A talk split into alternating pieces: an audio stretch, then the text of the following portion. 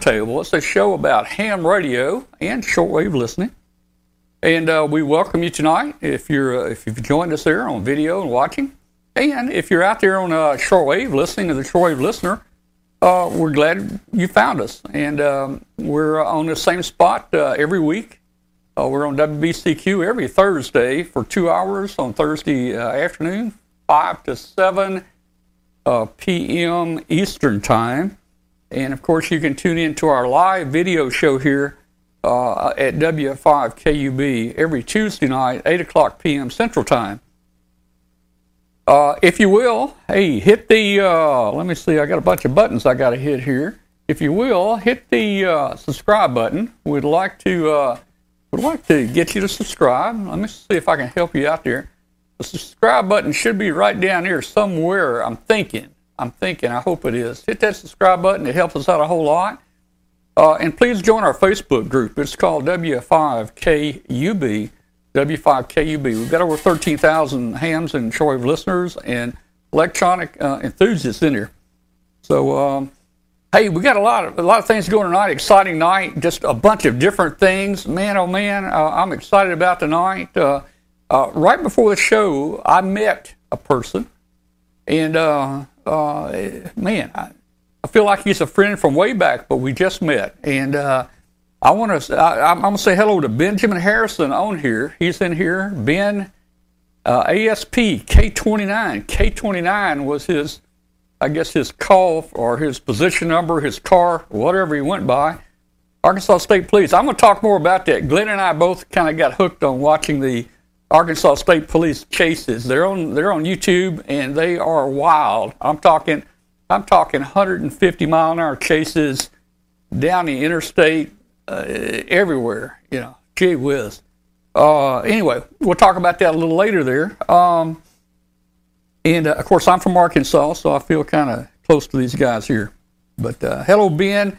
Ben is KG5 RUY. Pencil Bluff, Arkansas. That's over on the western side of the state there, uh, west of Little Rock. Uh, kind of over in the neighborhood where I went to uh, Arkansas Tech over that way. Uh, I was a little north of him there. And uh, he's now retired, but uh, man, oh man, woo wee. Glad we found Ben tonight. All right, so what am I missing, Glenn? What's what's going on, Glenn? Oh, gosh, Ooh, I'm, I'm so Glenn, I'm so excited, man. I, I can't, you know. Woo. Well, it looks like you've been, you know, caught up in a thresher or something oh, with your oh. cheeks there. Let me let me address that. Just I, will address. If you really want to know what happened in a nuclear power plant, you'll have to watch the show last week. Uh, I explained this right here. Uh, but uh, just to let everybody know, hey, I, you know, I had some real light uh, redness on the cheeks. I, I mean, very small. I, I, wasn't worried about it, but uh, it could turn into precancer. Uh, so uh, my dermatologist said, uh, take this, uh, take this uh, chemo cream and rub it on there, and it'll it'll take care of it. So, guys, what was almost nothing spot turns out like two headlights on right now. I, I tell you, now I finished my medicine. I finished it. I think it's going to get worse for the next couple days. It's a little sore. Feels like bees stinging me right now, kind of around the edges. But I watched videos on this, and in about a week, this ought to be cleared up where it looks normal. That's what I'm hoping. Anyway, back well, to you. know, they made a movie about that in the late 70s called The Incredible Melting Man. The Melting Man, uh, yeah. I'd be a little yeah. concerned about that. Well, they contacted me to see if I wanted to play that in a remake, and yeah, I told them the no sequel, because yeah. I, I can't take this medicine twice, man. oh, man. Hey, you got your shack set up? Yeah. Yeah, that's good, man. Finally, yeah, I'll show you. I finally got it all put back together. Everything's cabled in. Still have to dress up the wires and stuff, but yeah, we've got everything in place, ready to, to play and use and whatnot. And just as we were talking, I'm targeting retirement real soon now. Um, yeah. I think I'm lo- really looking at like April 1st. So when I turn in my official notice, they're going to wonder if it's real or not. But uh, that's kind of where I'm heading and uh, going to start playing with this stuff? Well, I'm just wondering. Yeah, when you going to have time to do it? Now you go. You're leaving. You're going out of town next week. Uh, actually, I'm going out of town tomorrow. Oh. I am going down to the Orlando Ham Fest, uh, Hamcation, and uh, actually going to meet up with a friend um, on Thursday, and we're going to drive down to the Kennedy Space Center, spend the day down there, and play tourist, and then come back for the the Ham Fest itself. And I actually have about 50 pounds of extra room in my bag and carry on, so I can buy lots of good stuff. And uh, I'm also going to be doing um my Arduino forum, my all brand new one. Um, and it's actually newer than the one I did in Huntsville. And um, going to be doing that one. Uh, was it uh, Friday at 12:45 down there in Orlando? So I'm really looking forward to this trip. I mean, we had the ice storm and stuff last week, Yep. and Yeah. it was just horrible. And I'm like, it's supposed to be 80 on Thursday. I'm ready to go. yeah. I'm ready to go. Hey, we didn't have any power outage during the ice storm or anything. Two days later, I had a four-hour outage that morning. Man. Yeah. I had about a hour and a half outage Yeah. uh, a couple days later as well. I saw them; they were working across the street, and I don't know if they had a tree across the lines they had to chop up or whatever, but they did uh, have to drop the power to, to do the work. But fortunately, everything here is on battery backup, so Yeah. I got everything shut down clean and no harm, no foul. Everything's Hmm. good. Well, I, I got to run on a new home generator, so we ran four There more hours. So uh, in the past year now, I've run about 20 hours. So, uh, you know, I'm down to about $200 an hour operating expense right now. So, you know, the more I can use it, the cheaper it gets. So, you know, I'm, Yeah. I'm hoping for another outage. yeah, hoping for an outage. Well, you can have it because I was just like, this is crazy. I did have to get out in it. I think it was uh, Thursday to help a friend, and it was just like, no, no, I'm I'm going back home. I'm going inside now. You know, they they had to work at FedEx, so I had to help them get their car going. Yeah, okay. Well, very good. Very good, man. All right. Hey, I see a new person in the chat room. My son's brought Daryl in, KC5JAR down in Texas. So uh, shout out to uh, Daryl down here in Texas. He's watching the show for the first time. And again, if you just tuned in, guys, you need to say hello to my best buddy. He's retired now, so he really can't help me out a whole lot. Say hello to uh, Ben, A. ASPK29 in the chat room. He's a retired Arkansas State policeman. Let me tell you, since chills up down me. Oh man, I love those guys. Okay, all right. Well, anything else, Glenn? No, I'm pretty much all, All right. good. I mean, I am just ready to head out to the airport first thing in the morning and get away from this cold, crazy weather and get down there where it's supposed to be nice and sunny in the 80s most of the week. All right, man. Hey, it was 71 here in the shade today. Yeah. Oh gosh, it was so nice. Yeah. Oh man. Wow. Yeah. 71. All right. Hey, Rich. Let's go over to Rich, the the managing editor of uh, CQ magazine. Uh, Rich, it was 71 in the shade here today. What, how is it up there in New Jersey, man? Well, today it, it was uh, just in the 40s, but uh, yesterday it was over 50, and the rest of the week I think it's supposed to get up over 50, even close to 60. So we're uh, not that far behind you. We've been, I don't know if it's fortunate or not, but uh, we've had zero snow here so far. Yeah. had, you know, some, some flurries a little bit that stuck on the ground uh, end of last week. Um, but no no real measurable amount of snow yet. Well, I- you know, so I, I, I you know, I, I, I I don't know what to think about you guys up there. Now, we did have a major snowstorm here a week ago. We got about an eighth of an inch. Man, it was tough. Oh man, it was I'll bet it horrible. was. Yeah. I don't know about you guys up there. I, uh, you know, you don't seem to worry about nothing, man. I don't, you know, what's the deal? If it gets eight foot deep, you just drive through it. Yeah, basically you just you know clear away what you can and drive on top of what you can't. It's Yeah. very Yeah. simple. Uh, um, we we had this weather's been really weird because Friday night into Saturday morning it was outrageously cold. Uh, Saturday morning when I got up, thermometer here said 3.9 degrees, and then on Monday it was 60 or 50. Yeah. So Yeah. was, yeah, really very strange weather. Oh, yeah. Um, All right. Well, look. Other Hey, than that, let's good. Let's jump into CQ magazine and let's find out what what's uh, coming up next month. Uh, I'm real excited and uh, interested, and uh, tell us about it. well, since I missed last week, next month is this month. Oh, that's right. It is. That's right. So here's the February issue, and uh, gives you a preview right on the cover of what I'm going to talk about here. We're going to start out with the, the voices of some young hams. The uh, Intrepid DX group has a Dream Rig essay contest that they sponsor every year, and this topic this year was how amateur radio factors in my career.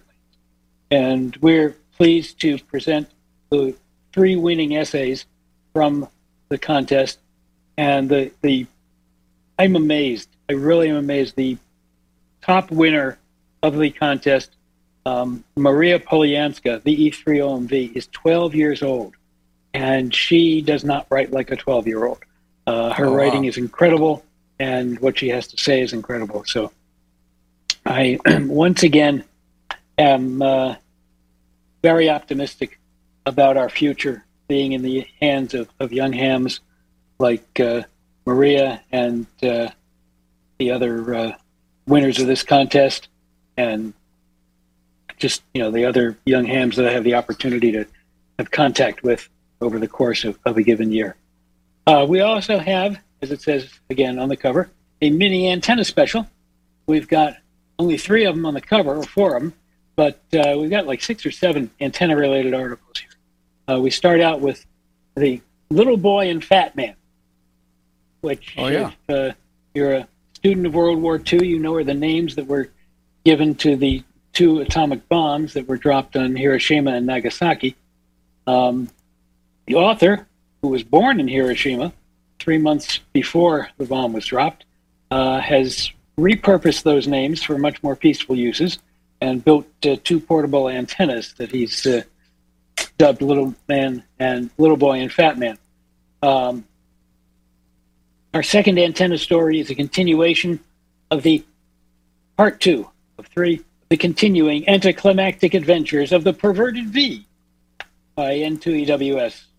A really fun group of stories here about uh, how he managed to get a reasonably functional antenna working in his uh, homeowner association restricted uh, condo.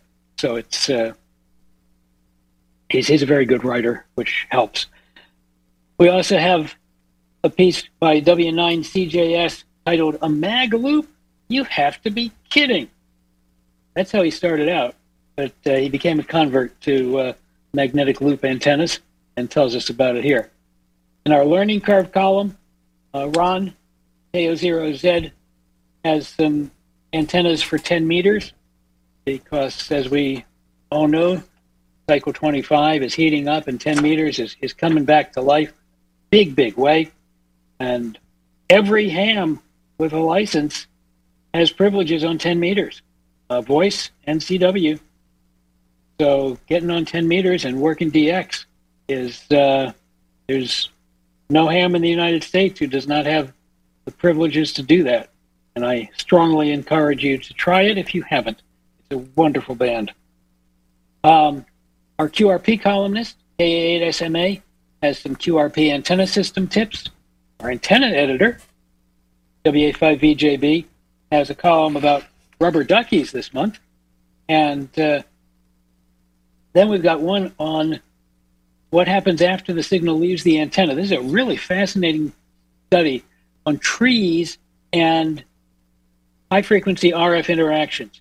And the uh, two authors here, W3DIY and G3WRT, have basically determined that close in trees not only introduce signal loss, which is pretty well known, but they also change the polarization and radiation patterns of your antenna. So, uh, really, really fascinating article on the interactions between antennas and trees, particularly verticals. Um, and our last antenna article is about not antennas.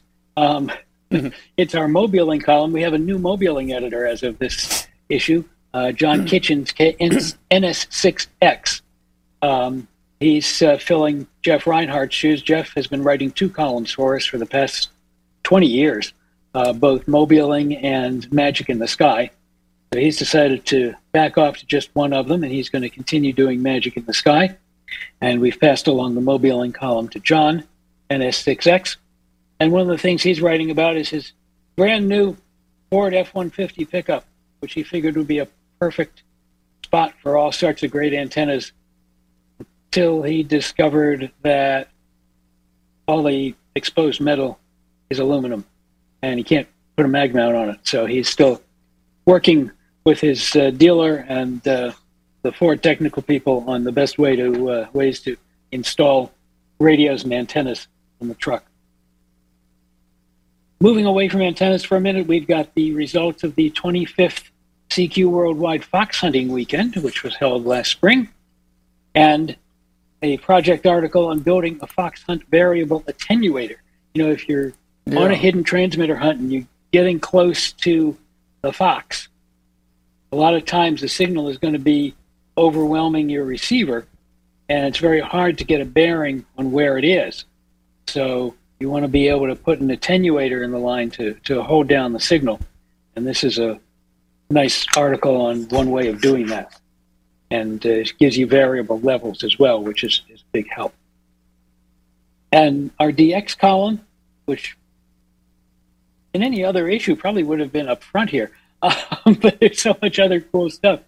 Um, it's on a expedition to the Andaman Islands uh, back in April and May of last year uh, by it's a VU4W. It was a one man DXpedition by YO2GM. It wasn't planned that way. He was uh, going to have some of the local VU hams with him, but they were had to cancel out at the last minute, so he ended up doing the uh, whole expedition on his own. Um, and we followed that up with a CQ Classic from the, what issue here? Let's see. 2005 about the first DXpedition to the Andaman Islands, which happened to occur just around the time, if you, you may remember it, the uh, 2004, a huge earthquake and tsunami that just ravaged uh, the Andaman Islands. And uh, this DXpedition was there and on the air and instantly switched from DXpedition mode to disaster mode. And for quite a while, provided the only communications off of the islands and within the islands as well. So it's uh, it was a great amateur radio public service story then, and shows the value of the practice that you get doing DXpeditions and things like that. Um, and uh, so we've got that as our CQ classic for the month. The WPX season starts this month. Uh, the WPX RTTY contest is at uh, the end of February, then the single sideband WPX contest at the end of March, and the CW weekend in May. So we have our annual WPX crossword puzzle to get things started. K8ZT, who is our ham radio explorer columnist, uh, does these puzzles. All the answers are call signs or close to it. It's a lot of fun to try to do, uh, different prefixes and things. Um, WB9YBM is continuing his three part series on how to get the most out of your scanner or your scanning ham rig, either one. Uh, this month's article is on frequency organization and the best way to, to set up your banks of memories to uh, have things easily accessible when you want to listen to them. Say you want to listen to the Arkansas State Police, for example, and you're within range, then uh, you want to be able to quickly find where those frequencies are. And uh, he's got a, a good method here for categorizing different things and for rating of, of different frequencies that he's listening to as he's uh, trying to figure out what's where. In our math notes column this month, WA2NDM has some simple RF circuits. He's got uh, ultra simple field strength meter, and a one watt RF power meter, but that you can build a, a minimum of parts, and uh, that's part of a series that he is uh, continuing with on uh, simple test equipment that you can easily put together and build. In the listening post column for our shortwave listeners, uh, we've got a report on WRMI now relaying the voice of Mongolia and uh, a bunch of other interesting little items, and uh, of course, our listener logs. In our emergency communications column this month, K3PFW writes about practicing EmComm skills at non EmComm events, uh, basically public service events like uh, races and bike runs and things like that. Uh, how to hone your skills by providing community service at events like this. In our kit building column, K0NEB as a static free project on uh, building an FM stereo receiver, which is a great beginner project if you're teaching people about soldering and kit building and uh, doesn't even have to tune the ham bands to get people started. And uh, moving toward the back of the issue, we've got our VHF Plus column. Uh, N4DTF is writing about scatter modes from planes to rains and uh, off of airplanes if you live along a flight path for someplace, and that's called airplane scatter. And then up at 10 gigahertz, you can do rain scatter because the rain droplets are the size, they're, they're basically a quarter wavelength at 10 gigahertz, hmm. uh, big rain droplets, and they act like dipole antennas and they will re radiate your signal and greatly expand your range on, on what is supposed to be just a very local line of sight band. And you can work all sorts of cool DX um, on 10 gigs with rain scatter. It's just, it's, I, I love propagation and the whole, everything about it that we are still learning and don't really know and what you can do on different bands that you're not supposed to be able to do. It's one of our great things in ham radio is playing with things and doing things that are impossible because you didn't know they were impossible, so you did it anyway. Back to the issue, our awards column uh, takes a look at the uh, Straight Key Century Club's Worked All States and Rag Chew Awards. It's good to have uh, an award for rag chewing. We've got uh, a lot of people who are uh, just into making contacts and moving on and making contacts and moving on. And we seem to be losing the art of conversation. In fact, that's the topic of my editorial for this issue is uh, exactly that, losing the art of conversation on the air and encouraging more rag chewing. Um, in addition to just, you know, working countries for more wallpaper. That's great. We love it. We issue wallpaper. We uh, sponsor the world's biggest contest. I have nothing against contests or DXing or working DXpeditions, but uh, in balance, we need to also continue to, to have our tradition of rag chewing stay alive.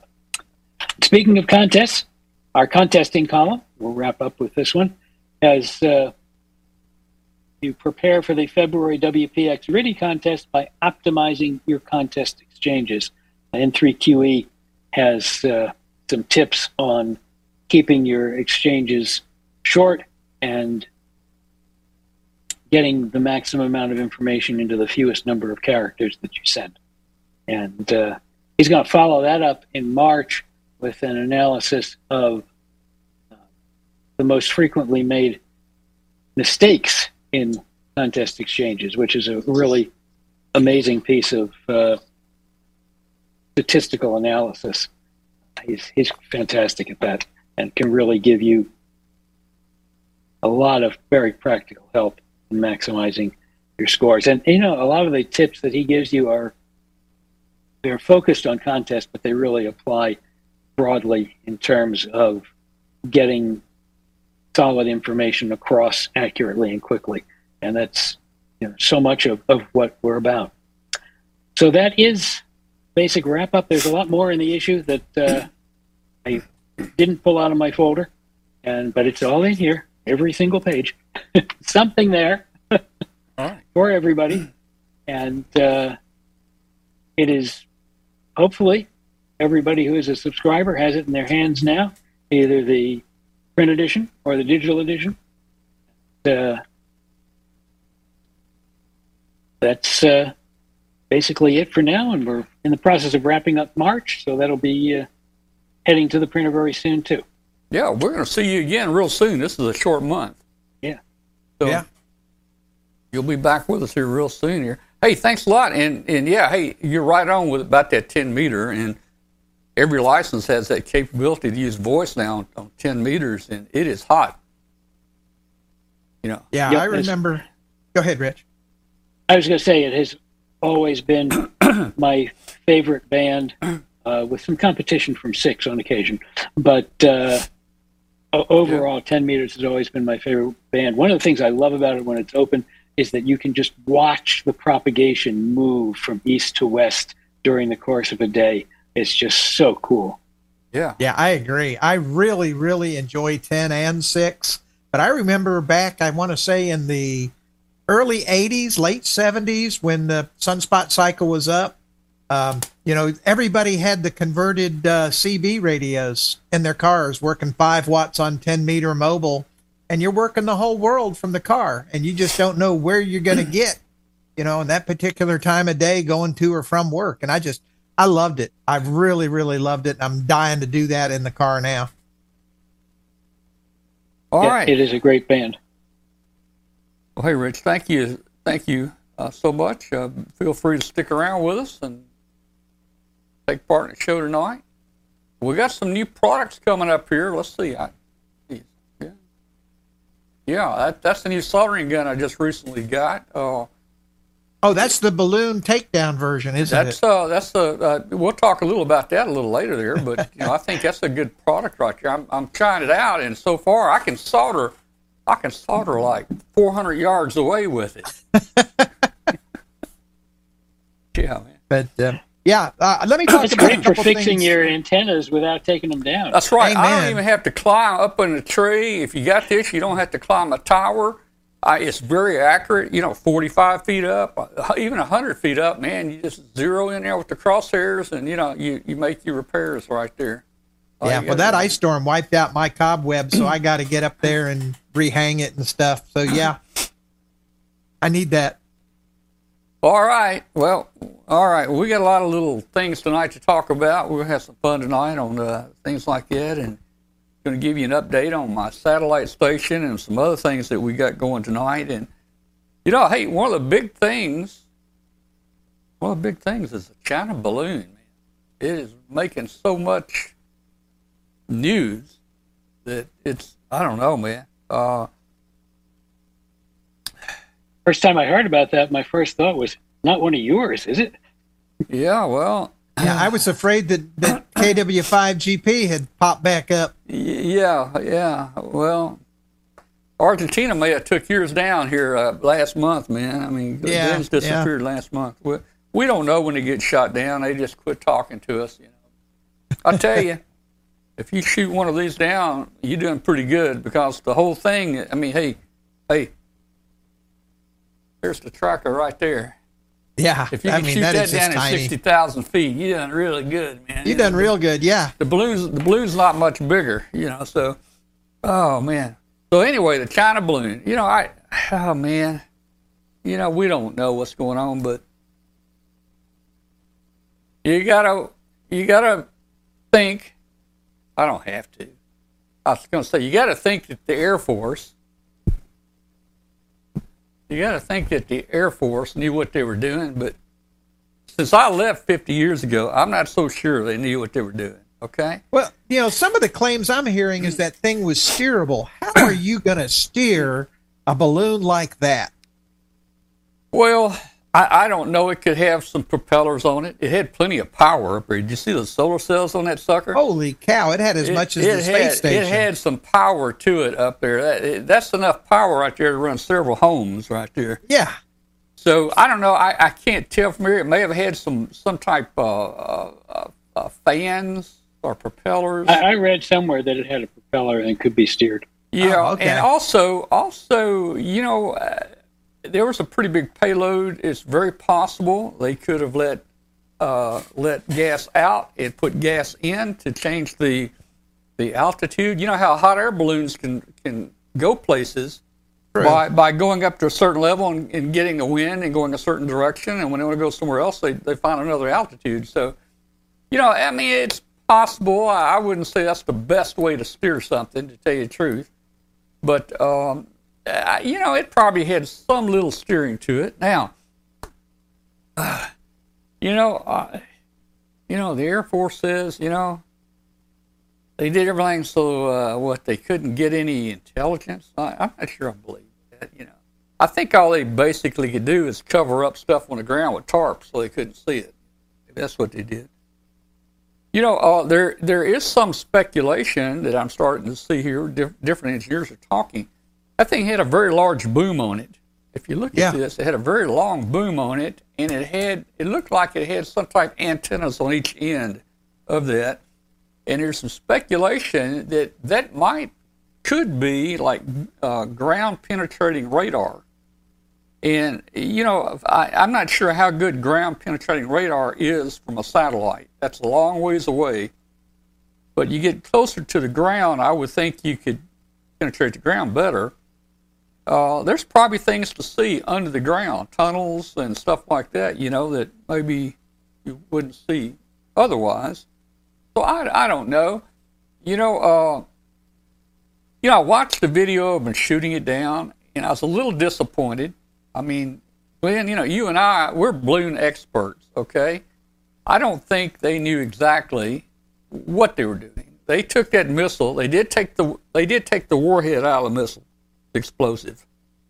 But it looks like to me the missile hit the payload dead center, and it looks like to me the payload just disintegrated. Yeah. I would Yeah, that- like to. Well, first of all, guys, let me tell you, a Sidewinder missile costs three hundred and ninety nine thousand five hundred dollars. I was going to say that was an expensive takedown. That's a side. That's a actually did. Sidewinder missile, three hundred ninety nine thousand dollars. Now, if you take a forty millimeter shell, that costs twenty seven dollars. Now, here here's the way. I, if I was in charge, see, I've, I've been out for fifty years, so I, you know, I'm old school. What I would have told the pilot would be to put one shell through the balloon and puncture it, and that way it would have deflated. Our experiences on balloons, when they they get a hole in them, they they deflate slowly and they come down slowly. That would probably have saved the payload. Yeah. but- then but- they could have done something with it instead of having to. you know, and all the I pieces think, back. yeah, I think we really should, and we didn't know what's in that payload. You know, they're talking like, eh, it's nothing that's going to bother. It's nothing they can't get from satellite. Well, I don't know, and here's the reason I don't know. I think there's technology out there that we don't even know about yet that other people could have. I'm sure we have some they don't have. They got some we don't have. It'd be nice to find out what that is. You know, hey, what if we got a crypto unit out of there that encrypts their messages intact and it wasn't blown all to pieces, and we might could understand their crypto, uh, the, the way they uh, encrypt messages and stuff. You know? But no, we had to blow it all to bits and pieces and put it at the bottom of the ocean. So I would have brought it down on land. I'd have brought it down slowly, as slow as possible, and I would have recovered it there and try to uh, try to see what was in that thing. now, now exactly. they're going to be piecing. Now they're going to be piecing. Oh, I got a transistor here, and oh, here's a diode. You know. Uh, yeah, we're not sure what this is, but no, yeah, what is this thing? I, we got about a quarter of it. I don't know. You know, Now- we don't we don't know what's in there. Man, there could have been two platoons of uh, Chinese soldiers in that sucker. We don't Yeah. know what's in thing. Yeah, th- they don't fly ants. You know, they fly mosquitoes or something like that. There could But, have been a, there could have been a can of uh, COVID in there that you know they're going to drop somewhere. I don't know. But uh, Earl in the chat room is saying that they use satellite-based ground-penetrating radar to find lost cities in the desert on the Silk Road. They do. You, they they do. you remember, but, yeah, but but Glenn, that's under the uh, that's under the uh, uh, vegetation. You know, Yeah. uh, I, I'm talking about ground penetrating radar that can go underground. Yeah. Yeah. But if you remember back in the Mercury and Gemini and even Apollo era, they had some military launches. And they actually made a show about this on Gordon Cooper's flight that uh, he had some special surveillance gear and he was using it to find uh, sunken treasure ships throughout around the world. So Yeah. they've Oh, had yeah, that technology for a while. So who's to say what uh, was on there? And Earl is saying yes, underground, under the sand with his stuff. So it was Yeah. GPR. Yeah. Oh, let's see. Okay. But while we're talking about this, let me back step up into some of the stuff Rich talked about, and that was the uh, the voices of the young hams and the ham career. I got my license when I was 15, and that totally influenced everything that I did in my entire career. Uh, I mm-hmm. got into the electronics field at age 17, 18, hit the ground running, and it was a ham radio and the knowledge that I got through ham radio that really, you know, started me off on my career because I understood the electronics. They can build and design things, and I'd built my own Heathkit rigs and stuff like that. So mm-hmm. that definitely was a huge starter for me. Mm-hmm. Yeah. Well, you know, thinking back about the balloon, you know, they probably had some type of communication with it, but Oh, they probably bounced it off their satellites. but or- you know, you know, you know, uh, just somehow trying to jam that not seem like oh, they had a simple, they had a simpler method than that. They were using Elon Musk's satellites, you know, Yeah, the you satellite know, link stuff, I and mean, they had an internet you know, account. They my question, my question, been to the Air Force General. Okay, so you you you're jamming their frequency, right? Uh, what if they're recording this, and they're going to play it back later when they get over England?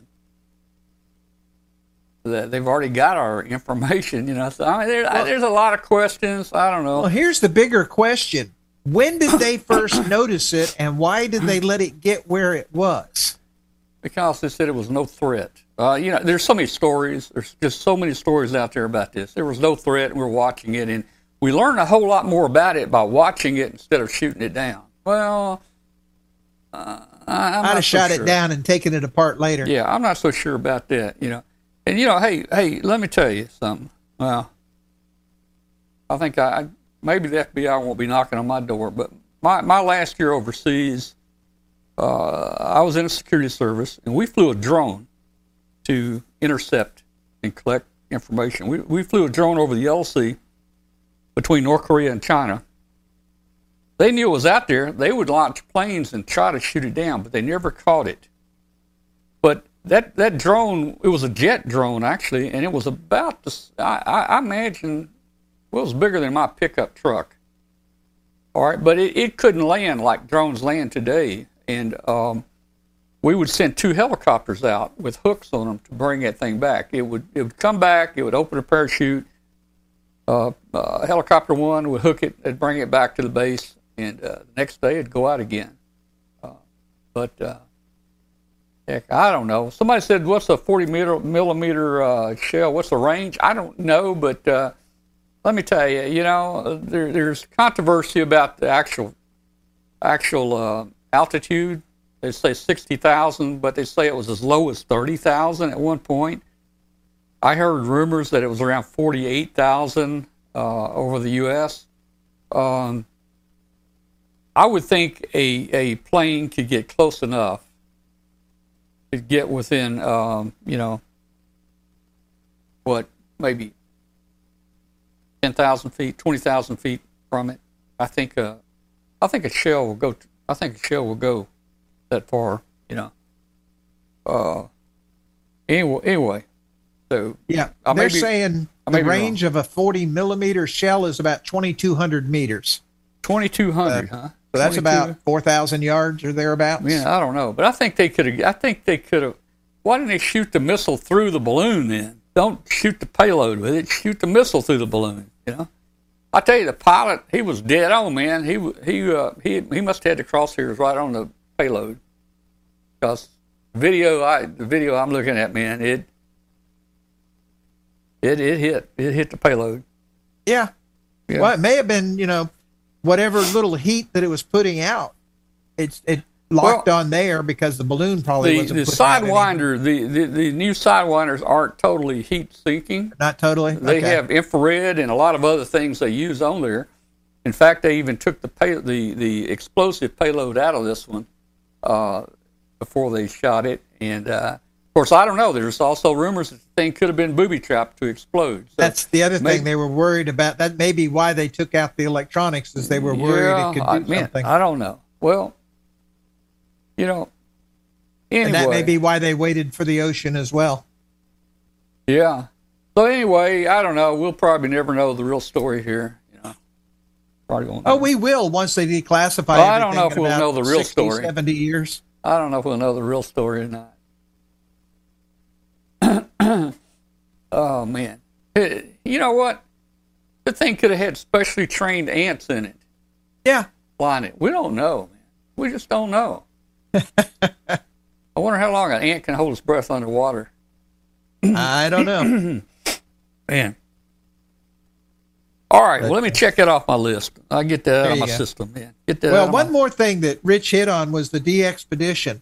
Yeah. And that's something I have always wanted to do. But if I do a DXpedition, it's going to have to be the glamping style where I'm sitting on the, the deck of some, you know, beach house, you know, out on like Santa Lucia or something like that. You know, have the dipole strung up between the palm trees and, and whatnot. And, you know, just, you know, sitting there with a fan blowing on me and all of this, you know, so that's, that's my mm-hmm. idea of a, a DXpedition. So these folks that go on the real ones have my undying, you know, admiration and stuff for what these people can do. I, I, Well, the VU4W DXpedition that we have in, in this was was close to that. He is in a, a nice hotel, and uh, you know he's using their conference room for his uh, oh, no. shack and stuff like that. So that was close to that. It's uh, n- nowhere near what's going on right now on Bouvet. with, No, uh, no, no, no. 3Y0J, and you know they're not sure how long they're going to be able to stay there because the weather is just so horrible. Um, so Yeah. yeah. there's a big difference. But you know these one-man DXpeditions with uh, reasonably decent accommodations are getting to be very popular. I'd love to do that. You know, Glenn, probably the best DXpedition we're going to get on is do a Walmart parking lot on the air. you know, that might be kind of exciting. Yeah, or you know maybe uh, Dollar Tree or Dollar General's on the air. Well, I don't, I don't think they have that yet, but they do have Walmart, Walmart parking lot. Yeah, they have the the air. Walmart parking lots on the That's air. that's Absolutely. a real, uh, that's a real deal. And you know, just think about it. It probably got a nice street light pole there. You know, with light. Yeah. We could throw a dipole over that. You know, and I mean, That's that's what our club actually does at one Yeah. of the uh, schools when we do our portable ops for like the QSO party. Is we actually shoot uh, wires over the, the lights in the parking lot and uh, hang dipoles that way. All right, let's do this. Let's take just a one minute break, two minute break, and come back. And uh, boy, I got a lot of stuff here to talk about tonight. Boy, this is going to be a fun night, man. We'll be we'll be right back.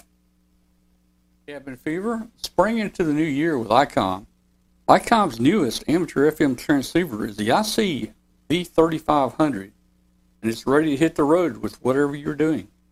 With a compact body and simple interface, this radio is a must for those looking for a long range mobile with a fresh look. The ICT10 is a rugged portable that meets or exceeds standard military testing. With an IP67 waterproof rating, the ICT10 can withstand any field activities ahead.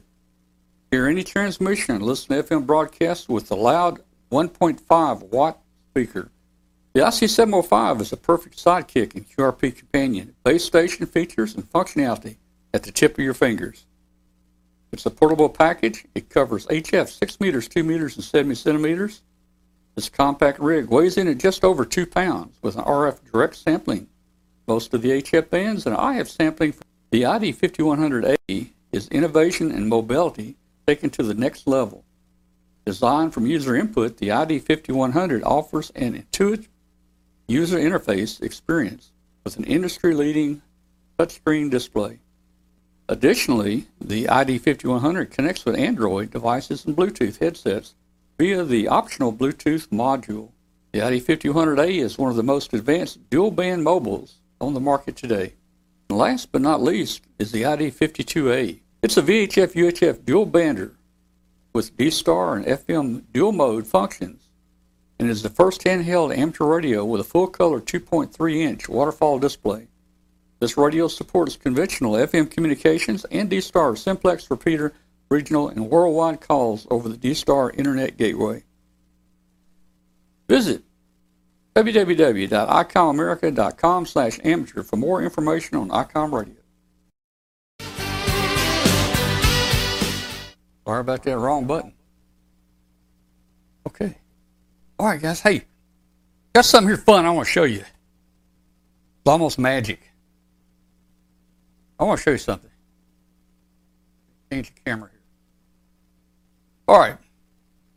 You ever get in a situation where you have a power cord and a, got a big old plug on the end and it's under a handle or something and you can't get it out and the other end is permanently attached to a 50 pound device and how do you get that plug out so i built a little uh, mock up here of a handle you might see this it's just a i took a board got a little board i've got a little rod across here a couple little plastic l brackets and um, i'm going to show you how to get this cord out all right, now look now right here. This is what I'm talking about.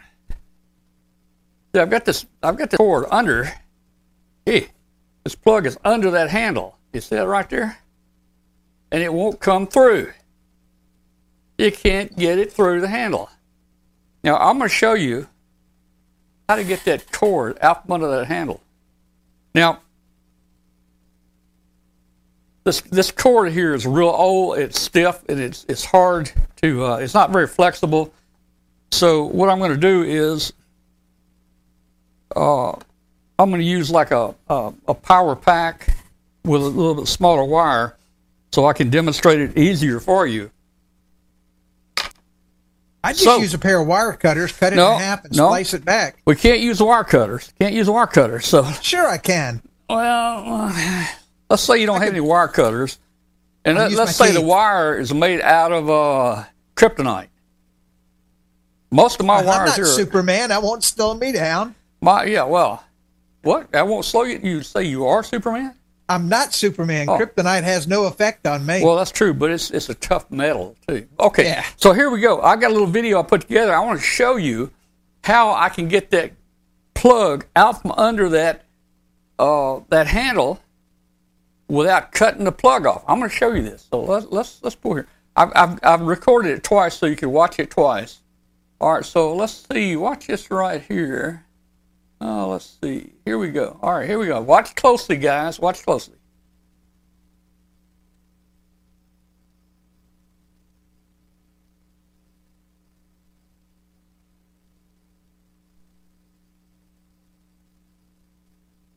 Wait a minute. Are we? Yeah.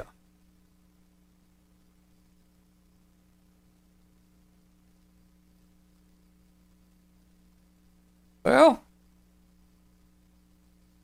wait a minute. Wait a minute. Wait a minute. Something's going yeah, on you here. recorded this in the dark, so we can't Something's see the trick. Something's going trick. on here. Yeah, you're doing this so we can't see the trick. And you're Yeah, I, I have did the it in light. the dark. have it out did you guys did, did you guys see how that worked? I got it right. What's wrong with my? damn? All right, let me see if I can load this video again. I want you to see this video. I want you to see this.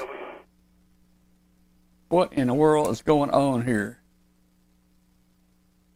Well, now All right, you're ha- showing. Hang on, hang on. Let me see if I can. Hang on. Let me see if I can get it again. Let me, let me load the video again.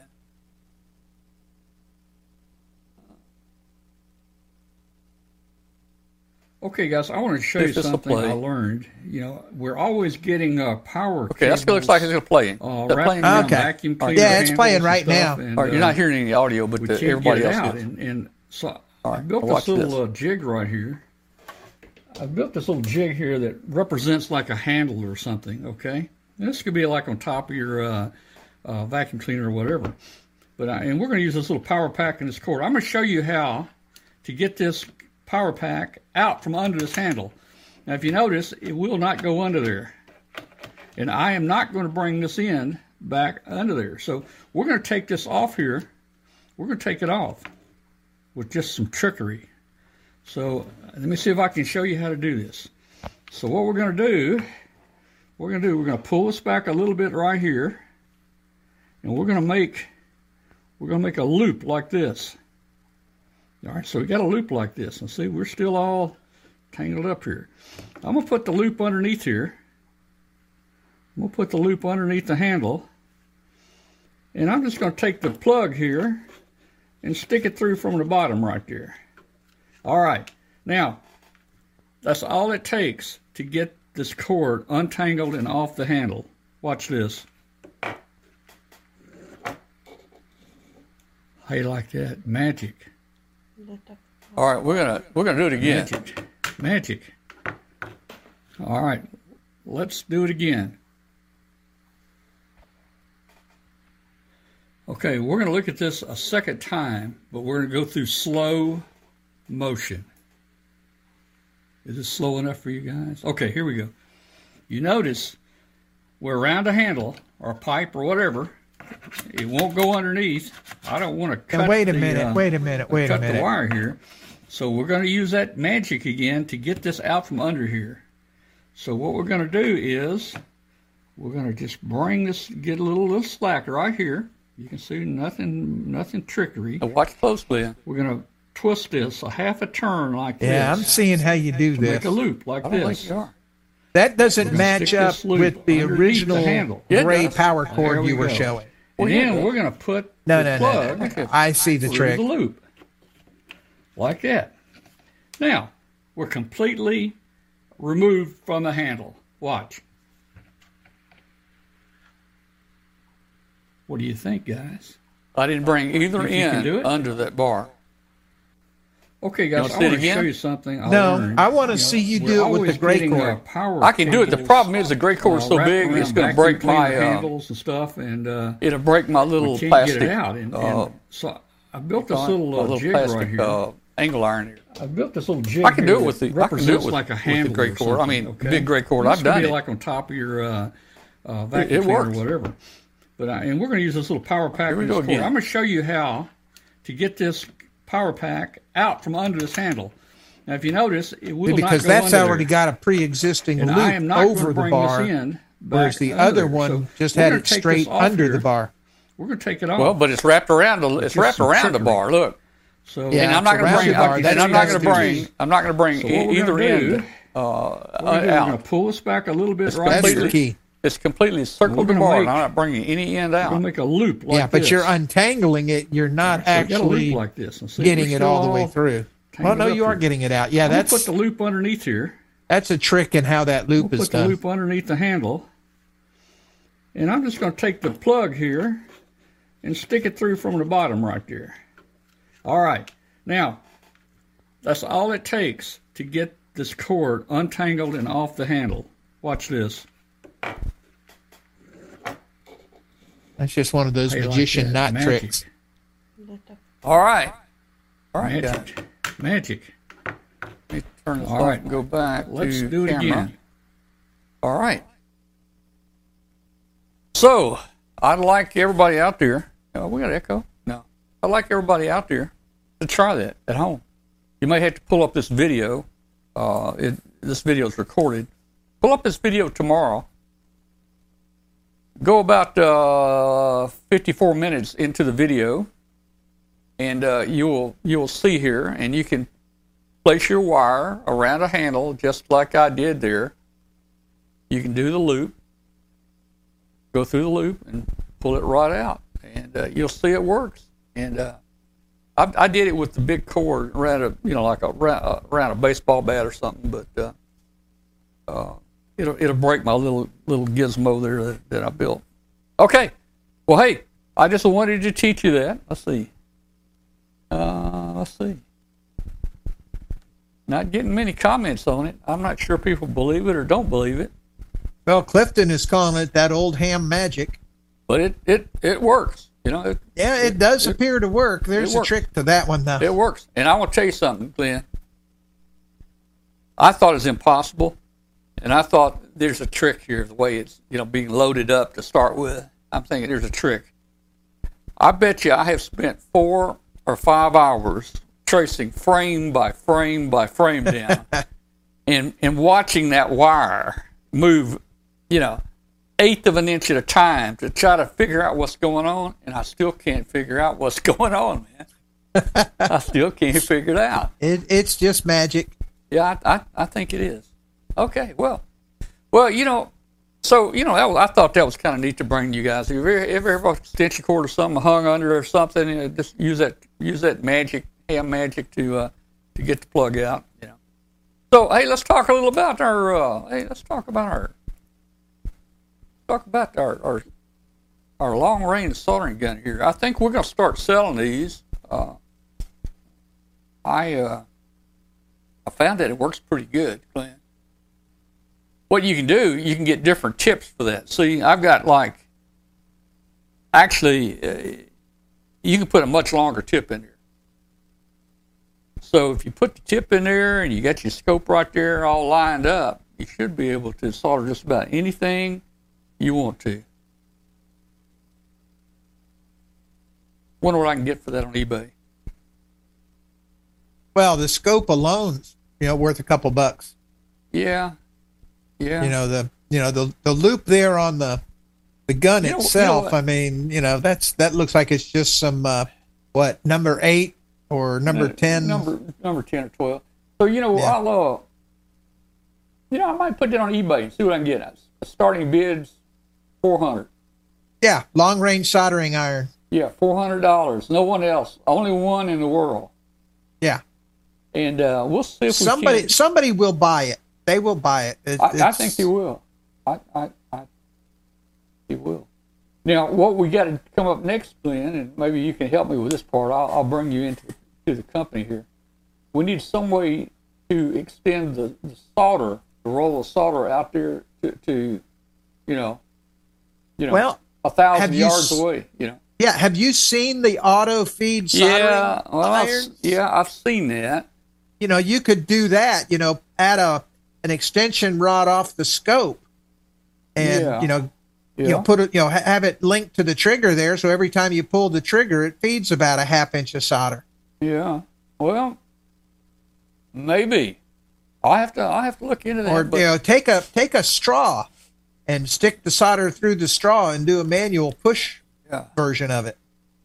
And guys on the radio out there listening, this is a, a Weller soldering gun with a very long extended tip, and it has a four times uh, scope on it. Uh, got a scope with crosshairs on it. I'm trying to explain to you what you're uh, you're not seeing there on the radio. Uh, but uh, yeah, yeah, we'll have to tune in to W5KUB and look at this week's show, and you'll be able to see what we're talking about here. And you know, hey, I'm starting bids at 400. If anybody is interested out there listening on shortwave or whatever, this is a one in a kind. Just uh, just email me. Uh, Go to our website. Uh, go to our this week's video, and you'll you'll see what we're talking about there. All right, let's see. Let's see here. All right. Well, let me talk a little about our satellite deal here. So, so let's see. Let me read the let me read the uh, chat room here. Yeah, the Chinese are going to steal and market our gun. Scope. Oh. Yeah, Earl, I'm the same way. I keep having to get higher and higher magnification on stuff to, to solder. I actually got a pair of those, um, what, what do they call them? Magic glasses or whatever that have the LED lights in the magnifying glasses as well. And that's what I end up using to solder with. You know, uh, Alan says the video gets taken down for showing a gun on, on YouTube, and that hey, that may be that may happen. Let me tell you, uh, after the Chinese balloon fiasco, people started making comments on our Facebook group, and a lot of people were getting thrown in jail because they they used the word. I guess I need the S H O O T or S H O T. When they would use that word, they were getting put in Facebook jail. You know. And one guy said, one guy sent me a note and he says, Tom, he says, he says, I got thrown in jail for saying, you know, I got mad at my t- I, I shot my TV and they put him in Facebook jail, man. He shot his TV. So I don't know, man. We we, we may not have a show to put on uh, on this week if we uh, if we get you know Well, blocked. you here. know, there's another piece to that, and that's you know right here in Memphis, uh, we have a road called Get Well Road, and its original name was Shotwell. well, I And think during shot- World yeah. War II, it had hospitals and stuff where they would bring the injured military folks back to recuperate. And so they had to change the name to Getwell because Shotwell really wasn't a good thing to have at the time. So Well- that's how Getwell Road got its name. Yeah, I've heard something similar to that from my mom and dad, and my grandfather, and but uh, and this this is probably you know it, it may your your story may be much accurate, but I was told that the hospital, the VA hospital, was on at the corner of Shot and Getwell. So I don't know. I don't know if Yeah. there's a street named Shot or not, but No, I want to say it was Shotwell, and they changed Oh, really? the name to, to Really? Getwell. I have to I'll have to look and see. We'll have to Uh, research that and see. But yeah, I mean, That would be a good place. That'd be a good place to build a hospital right there uh, at Shot and Getwell. You know. yeah, Yeah, man. I, I just like get well itself. You know, just Yeah. you know, Yeah.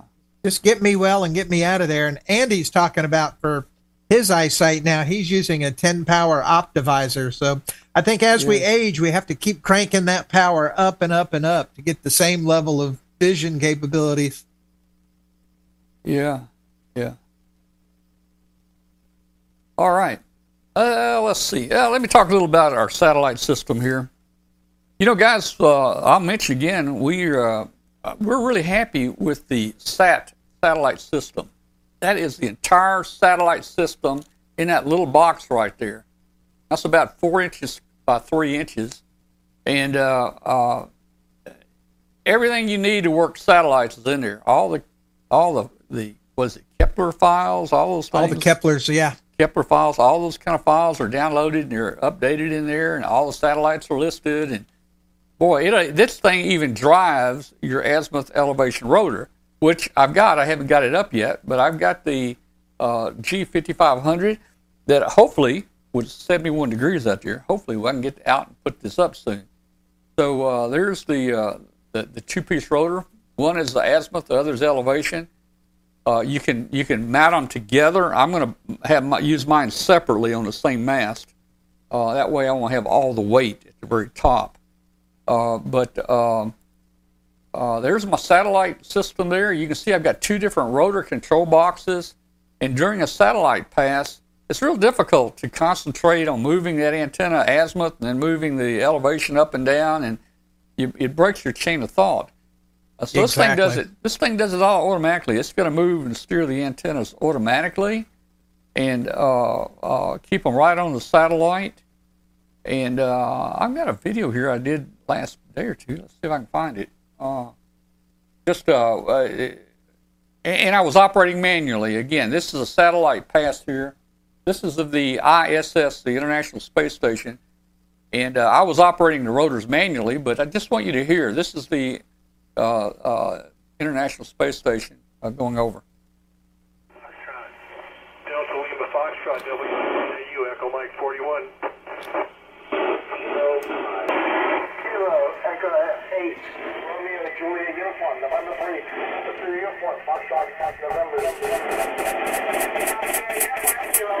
Romeo, Juliet, uniform, November, 6 Cemeteries. UW. EM63.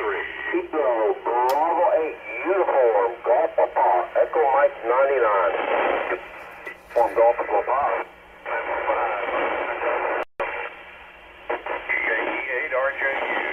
WA4 CWY. For 9 Tango. Bravo 8, Golf Papa, Echo Mike 99. Whiskey out 4, Charlie, Whiskey Yankee, Kilo, Echo 8, Romeo, Juliet, uniform, Echo November, 62 QSL. So, call is Whiskey Alpha 4 Charlie, Whiskey India. Echo Mike 6. QSL, Echo Mike 63, thanks, that answers. November 9 Tango November. November 9 Tango November, Whiskey 2 November, November uniform. Okay, so that was uh, that was the International Space Station. You you saw I was operating the uh, rotor controls manually, trying to keep up with the satellite. Typically, you know, satellite or the ISS uh, maybe has an average of I don't know. I, I won't even say an average, but about nine minutes, you know, from from uh, horizon to horizon, where, where where you pick it up and leave it. If it's further out, more toward the uh, uh, toward your horizon. I mean, if it goes straight over, you have it for a lot longer from horizon to horizon. But if it's way off at, at a distance, you, you may only you may only have you know a, a few minutes, you know, four or five minutes, and uh, and, and with the elevation is not very high, it's not going to be quite as good. But you can see I was getting a pretty good signal. That was the space station, and you could hear people making contacts through it. And uh, you know, uh, satellite contacts are much different than uh, uh, you normally would make uh, on ham radio. You heard most of those. And that was the FM, the FM repeater on the space station. So that was actually people making a contact through the space station. Uh, so basically, you send out a call. Someone answers you. You you uh, pass to them your your uh, grid square. They give you their grid square, and then you say thank you, goodbye and then someone else does the same thing. Call letters, grid square, goodbye. So the contacts are very short, especially on the FM birds. Uh, the FM bird, you only got one channel, and everybody's trying here, you know, competing against it. So, uh, but on the uh, the uh, linear satellites, the the sideband satellites, you've got a certain bandwidth there. You can actually tune up and down it that uh, that bandwidth, and you know, uh, most of the spots in there are vacant. No one's talking on them. And you can actually call CQ. You can actually carry on a conversation, you know, about the weather or whatever you wanted to. Uh, and, you know, you could keep that conversation going for, you know, five, six, seven, eight minutes. Uh, but on the, on the FM birds, it's pretty much uh, call letters, grid square, and that's it. Yeah, because Uh, you've only got yeah. the one channel. Yeah, yeah, So- only the one channel. I like like uh, like uh, uh, Rick that was over here uh, with me helping me. Uh, Rick has worked all grids, and a lot of people work all grids, or they're shooting for all grids in the United States. Uh, I think there's only been about 15 people in total that have ever worked all grids. I may I may be wrong on that. Uh, Yeah, there's not very many. Let's Uh, what do they call it? The Fred Fish Award? Yeah, you get all hey, Rick. grids? Rick's in the uh, Rick's in the chat room. Rick's in the chat room there, and I think Rick was number three uh, to achieve this. So, hey, Rick, if you're out there, hey, I'm getting ready to. I, I need. Hey, the weather's getting good. I need to get those antennas from you. Uh, I can come get them, or if you'd like to come over someday, uh, uh, please please do that. Uh, we can do it either way. It's good weather here. Uh, I'll probably uh, put the rotors up there and get those uh, new antennas on. And uh, you know, like right now, my UHF antenna is 11 element, just a, a straight 11 element Yagi. Um, uh, Rick is going to provide me some uh, uh, antennas. He- The uh, yeah, the 440 Yagi he's given me he's got 40 elements on it. Holy cow. 40. It's 20 and 20. It's 20 vertical, 20 horizontal. It has right hand circulation, uh, right hand polarization, and um, I think there's even a switch to flip it to left hand polarization. I don't understand how that works, but uh, that's supposed to make a, a, a, a big difference there. Uh, and on the two meters, I, I'm, I'm going to uh, the two meter antenna he's got with the cross with the cross things. I'm to lose a few elements. I think I'm going from 11 element down to maybe a 7 element. Uh, but then again, he's got the 7 elements, vertical 7 elements uh, uh, horizontal, and it's uh, matched for the circular polarity and all that kind of good stuff. So hopefully there will be some improvement there. So when the weather gets better, up on the roof, put the uh, azimuth elevation rotor up, uh, put the two new antennas on it, and uh, then I will be automated here. And Rick, Yeah, Rick you, is man. saying that he was number Thank 53 Fif- Gridmaster. 53.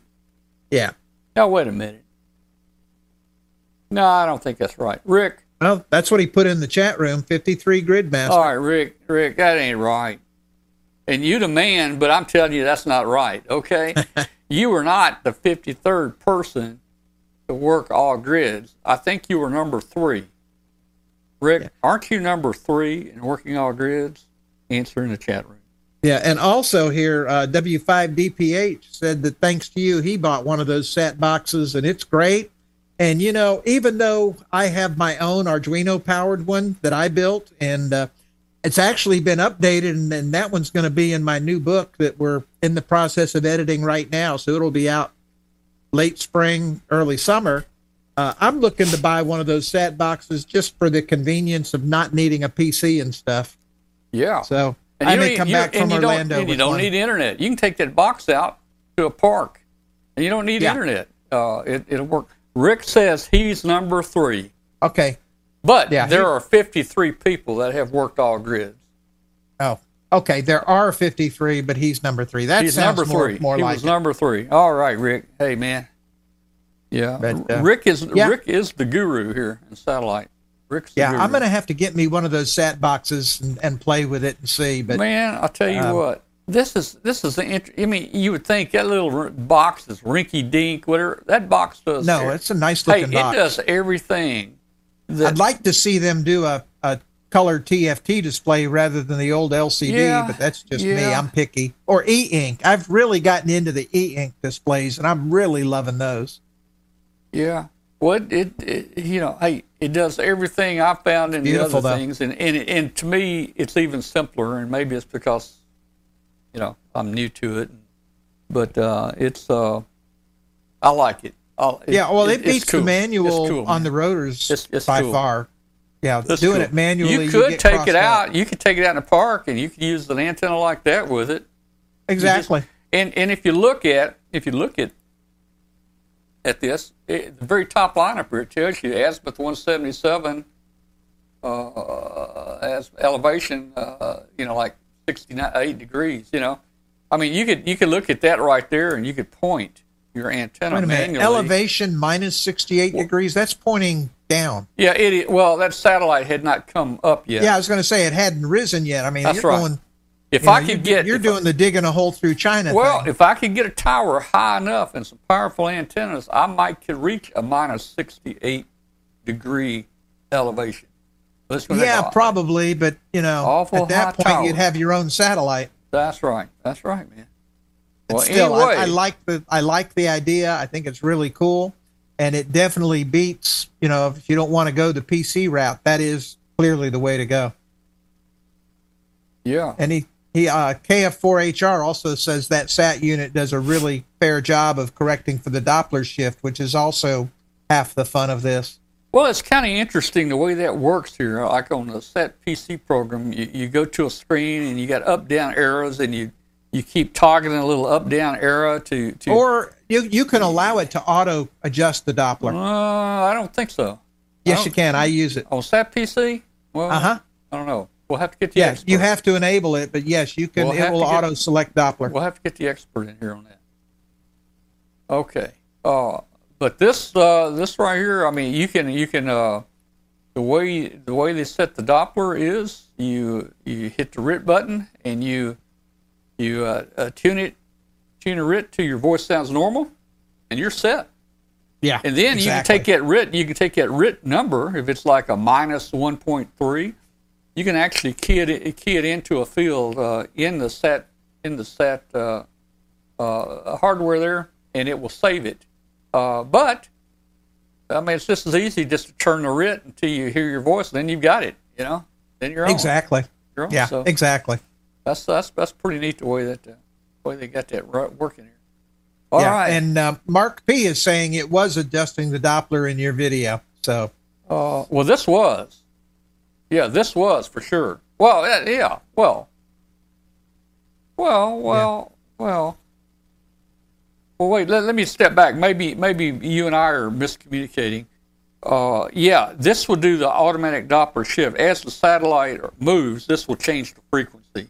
yeah, I thought you were talking about the calibration that it would do the no, no, calibration no, no, no. automatically. No, Right. Sat PC Okay. and this will actually Yeah. shift your frequency Yeah, yeah. this will actually Um, on the keep rig. This just like the other program. It will keep the frequency the, Exactly, uh, on frequency with the Doppler shift as it comes close to you and as it goes away. Uh, but uh, yeah, you'll have to you have to set you have to set the difference at some point. Like Right. front. Yeah, you got to set the reference point. yeah. But, uh, Okay. On a different note here, uh, N0RIC, um, uh, in February 18th, Hoxie, Arkansas, they're going to have their Ham Fest. I'm probably not going to be able to make that one this year. I've oh got man. I've got things scheduled for that weekend. Yeah, uh, I don't particularly want to go there looking like this. I mean, if I'm if I'm better, I might go. and I'm I'm going to be tired from Orlando. I mean, this is next to Dayton. I would Yeah. have to say, you know, this and Huntsville are my favorite ham fest, and it's I really can't put an order on any of the three. Uh, I just say they're all three my favorites, and uh, I'm just so looking forward to the Orlando right now that I know I'm going to come home and just be totally exhausted for a couple weeks. So I'm just going to chill around the house and just relax. Yeah. Hey, let's do this. Let's see. Let, me see if I got anything else I want to talk about. Uh, we'll do this. We'll do this. Hey, let's open the phone. Let's. We're going to have a kind of an extended show, a little bit tonight. Let's do the after the show show. After the Yeah, show sounds good. Let's do after show show. Invite anybody to come into the show on uh, on Zoom. So we're going to do that right now. So if you're out there watching, you're out there watching. Pull up the link here. I'm going to post the link right here, and if you click on this link, you can join. You can join our show live. All right, here we go. Here's the link. Right. Well, I got to get a bigger screen. You got to get it. Well, you've got so many screens up as it is. Yeah. Yeah, but there it is. I mean, I got a font, a font of about a size one, and it's on a, la- a 14 inch laptop 20 feet away. exactly. Oh man! All right. After the show, show guys, we're going to the after the show show right now. This is where you can be part of the show. Come on in here, click that link right there, join us. Just join us, even if you don't want to talk. Just join us, man, and we'd Yeah. be glad to have you. I'm not going to open the phones right now. We'll just do the Zoom link, uh, but uh, click on that. And and I've got man, I've got several things. Let's see. We talked about the ISS video. We we did that already uh, uh, update on my satellite system, power cord. We did that. See who that is right there. That's Earl. Earl's there. Yeah. Let's see. Hop on in. Facebook. Hey, we talked about Facebook blocking everybody. You know, that's you know, I don't know. Oh, yeah, I'm getting afraid on Facebook to even type anything. Any, any Oh, I've I've been put in Facebook jail a few times too many, so I'm just Well. kind of like, no, I'm just going to be a good boy. And actually, what I get put in jail for is for copying and pasting a picture into Messenger because I generally don't post really. um, borderline or controversial type materials on my page since I've got like two or three thousand followers and they're following me primarily for the book. So I'm not going to go posting any stuff like that. I just send them in Messenger. But apparently, Facebook doesn't like when you copy and paste pictures from the main screen into Messenger. Well, Chris and I were doing that tonight, and I wasn't getting any trouble. Uh, I was Oh, they, afraid. I was they, afraid. they put me in. They in put jail. Chris in jail. I forgot he posted some picture that's already been posted like a thousand times. and Oh they threw him yeah, it's it's you know you just happen to get somebody who's got a little burr under their saddle and they got to do their well, thing. don't say, don't say I got mad and I shot my TV. You'll be put in jail. All right, you'll be put in jail. Hey, uh, Earl, come on in here, Earl. How you doing, Earl? I'm good, Tom. How are you? Hey, doing pretty good, man. Good, good. Having fun tonight. Well, oh, my, hey, my new buddy Ben. Was it Ben? Ben. Ben, yeah, My new buddy Ben, he left to go operate.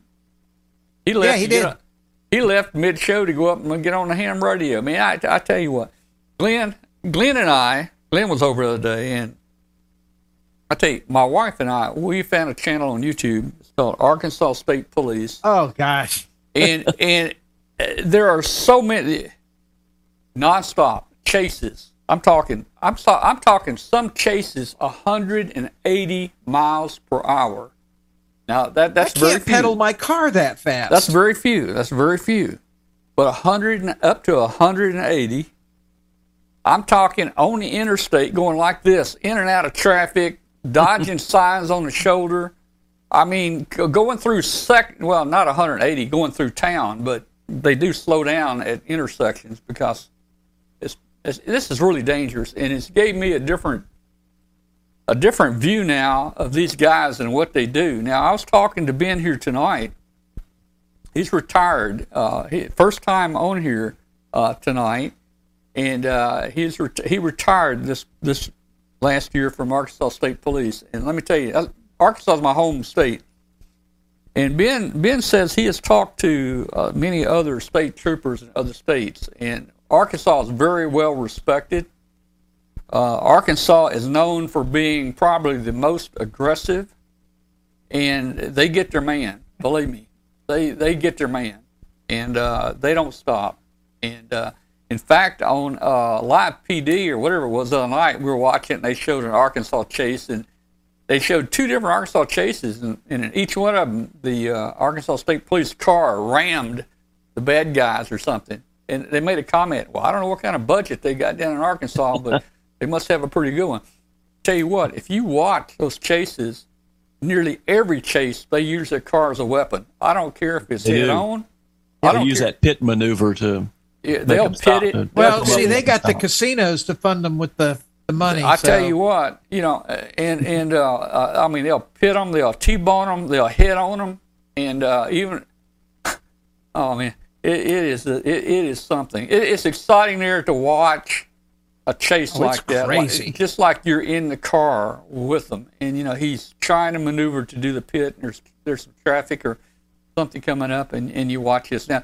You can always fast forward to the end and see the outcome of this thing, but you know the funny thing is, a lot of these people when they get stopped, they, what did I do? I didn't do nothing. you know, they chased them for an hour. They chased Yeah. them for an hour. Chase you for an hour at 180 miles an hour. It's Yeah, like, what did yeah. I do? And three or four cops are after him too. Yeah, Yeah. yeah, Oh, there's more than that. Sometimes there might be 15 cops all in a row, but uh, it's it's it's really neat when the Arkansas police guy says, uh, "I'll I'll take position one." He passes everybody. He gets up front, and uh, he uh, he's he's definitely going after the guy. it, it is so funny. Yeah. It's Oh, amazing. man. Oh, is I got truly tears in my eyes thinking about it. Those guys really have. those guys really have a dangerous job, man. It- Yes, they you know, do. I really respect them a whole lot now more after after watching these chases. Man, No, Oh, it, it's gee. phenomenal what they're capable of doing. So that, but you know, yeah, some of them, those I, a lot of the, a lot of I, a lot of the uh, Arkansas State Police car, they must. It seems like a lot of them top out at 130, 130, 131, 132. But I, there's some out there I've seen, you know, running a, up 150. There was one 180. Uh, man. Well, you got to wonder where the old NASCAR cars go when they retire Yeah. them. And Now you know, the first thing after you know after they t-bone or or, or they they uh, they they uh, you know hit somebody, get him locked up in handcuffs. The first thing they do basically, you see them, and when the dash cam, you see them. They got their phone camera and they're taking pictures of the damage on their car. And they call the supervisor. Uh, no, no, no damage. You know, I'm, I'm okay on this. that's that's about one of the early things they do, man. Is send in a damage report to the car. I'm guessing they have their own body shop. that need one. They got Yeah. to, man. They got You know to. what amazes me are the street stock cars that these people are driving to get to 180 miles an hour. Well, uh, I tell you, there's the one that gives them the most trouble is like what is the Hellcat? Is that the Chrysler Yeah, the Dodge or Hellcat. Dodge? The Dodge Hellcat. Some of the Dodges give them give them some trouble, Well, man. then you I see mean, a Mustang now and then, but yeah, it's Yeah. usually the the Dodge Challengers and, and Hellcats. But you know what happened in Atlanta in Doraville? Doraville is on 285, the perimeter highway around Atlanta, and they had so much trouble with the motorcycles on the perimeter late night and the Yeah. fast cars on the perimeter. Uh, they started collecting some of the drug capture cars, some of the Lamborghinis, Oh, yeah? and Yeah. really really fast cars, Yeah. so they could chase these people down Oh yeah, because Well- the, the motorcycles, the Yeah. those hot hot bikes, they get on the perimeter and they'll run 150, 160 miles an hour at night, passing cars, uh, in and out of cars. And Yeah. Doraville wants them because they want to collect the revenue. Watch it. And, and I've Yeah. seen, and it's on the Arkansas channel, you know, they get into some motorcycle chases. And Let me tell you, motorcycle, it can run pretty good. I mean, it Yeah. can it can get away from you fast. But I tell you, I'm surprised.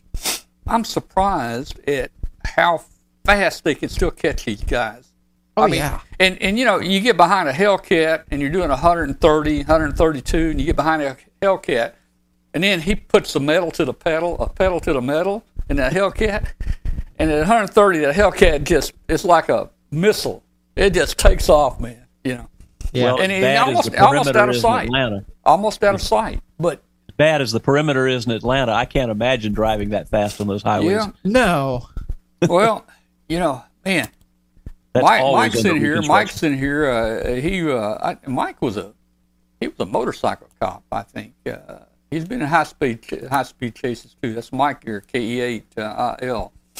Uh, but uh, you know, it's uh, you know, it's interesting. We we we started to grade them on, on when they when, when they pit a guy. We've been grading them as far as how they get the, the dash cam positioned on the other car. You know and uh, that's a lot more fun to be able to watch. We usually get audio even if, if they don't get the dash cam on, but uh, it's uh, it's fun when it's fun to watch when they, the guy won't, they won't get out of the car, and then they break the window out. Of course, they got to get him out of the car, break the window out, and then it's really fun when they send that fur missile, send that dog in the car. That's uh, that is the fun part right there, man. I thought you were talking about one of Glenn's cats. Yeah, yeah, yeah. Yeah, that too. Yeah. Oh man.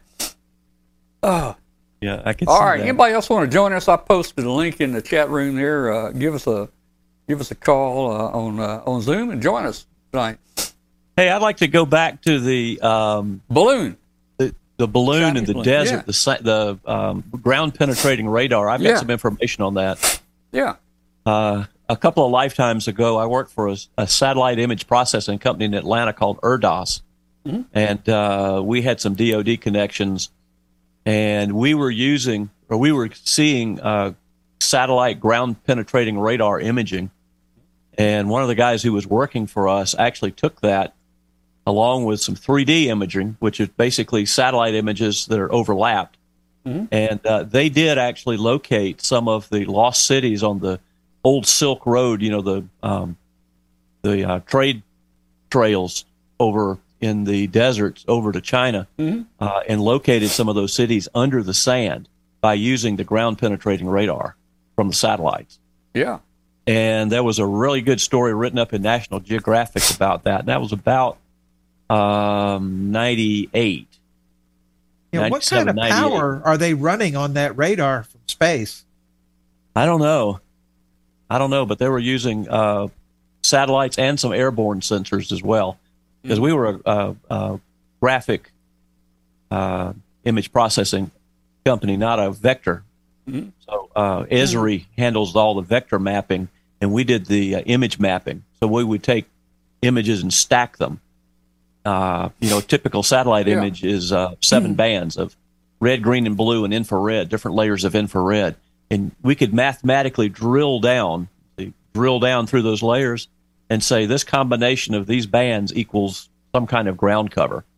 Very cool. Uh, and you you see the maps and the geography books and things like that where they show the state, and upstate will be the mountains and the pine trees, and then you'll have, or here in the south you'll have the the central part of the state where the uh, fall line is and the rivers and the sand the sand mountains, and then you have the the coastal plains. When you run uh, data like this and stack it up and compare it, you actually get maps that look like that.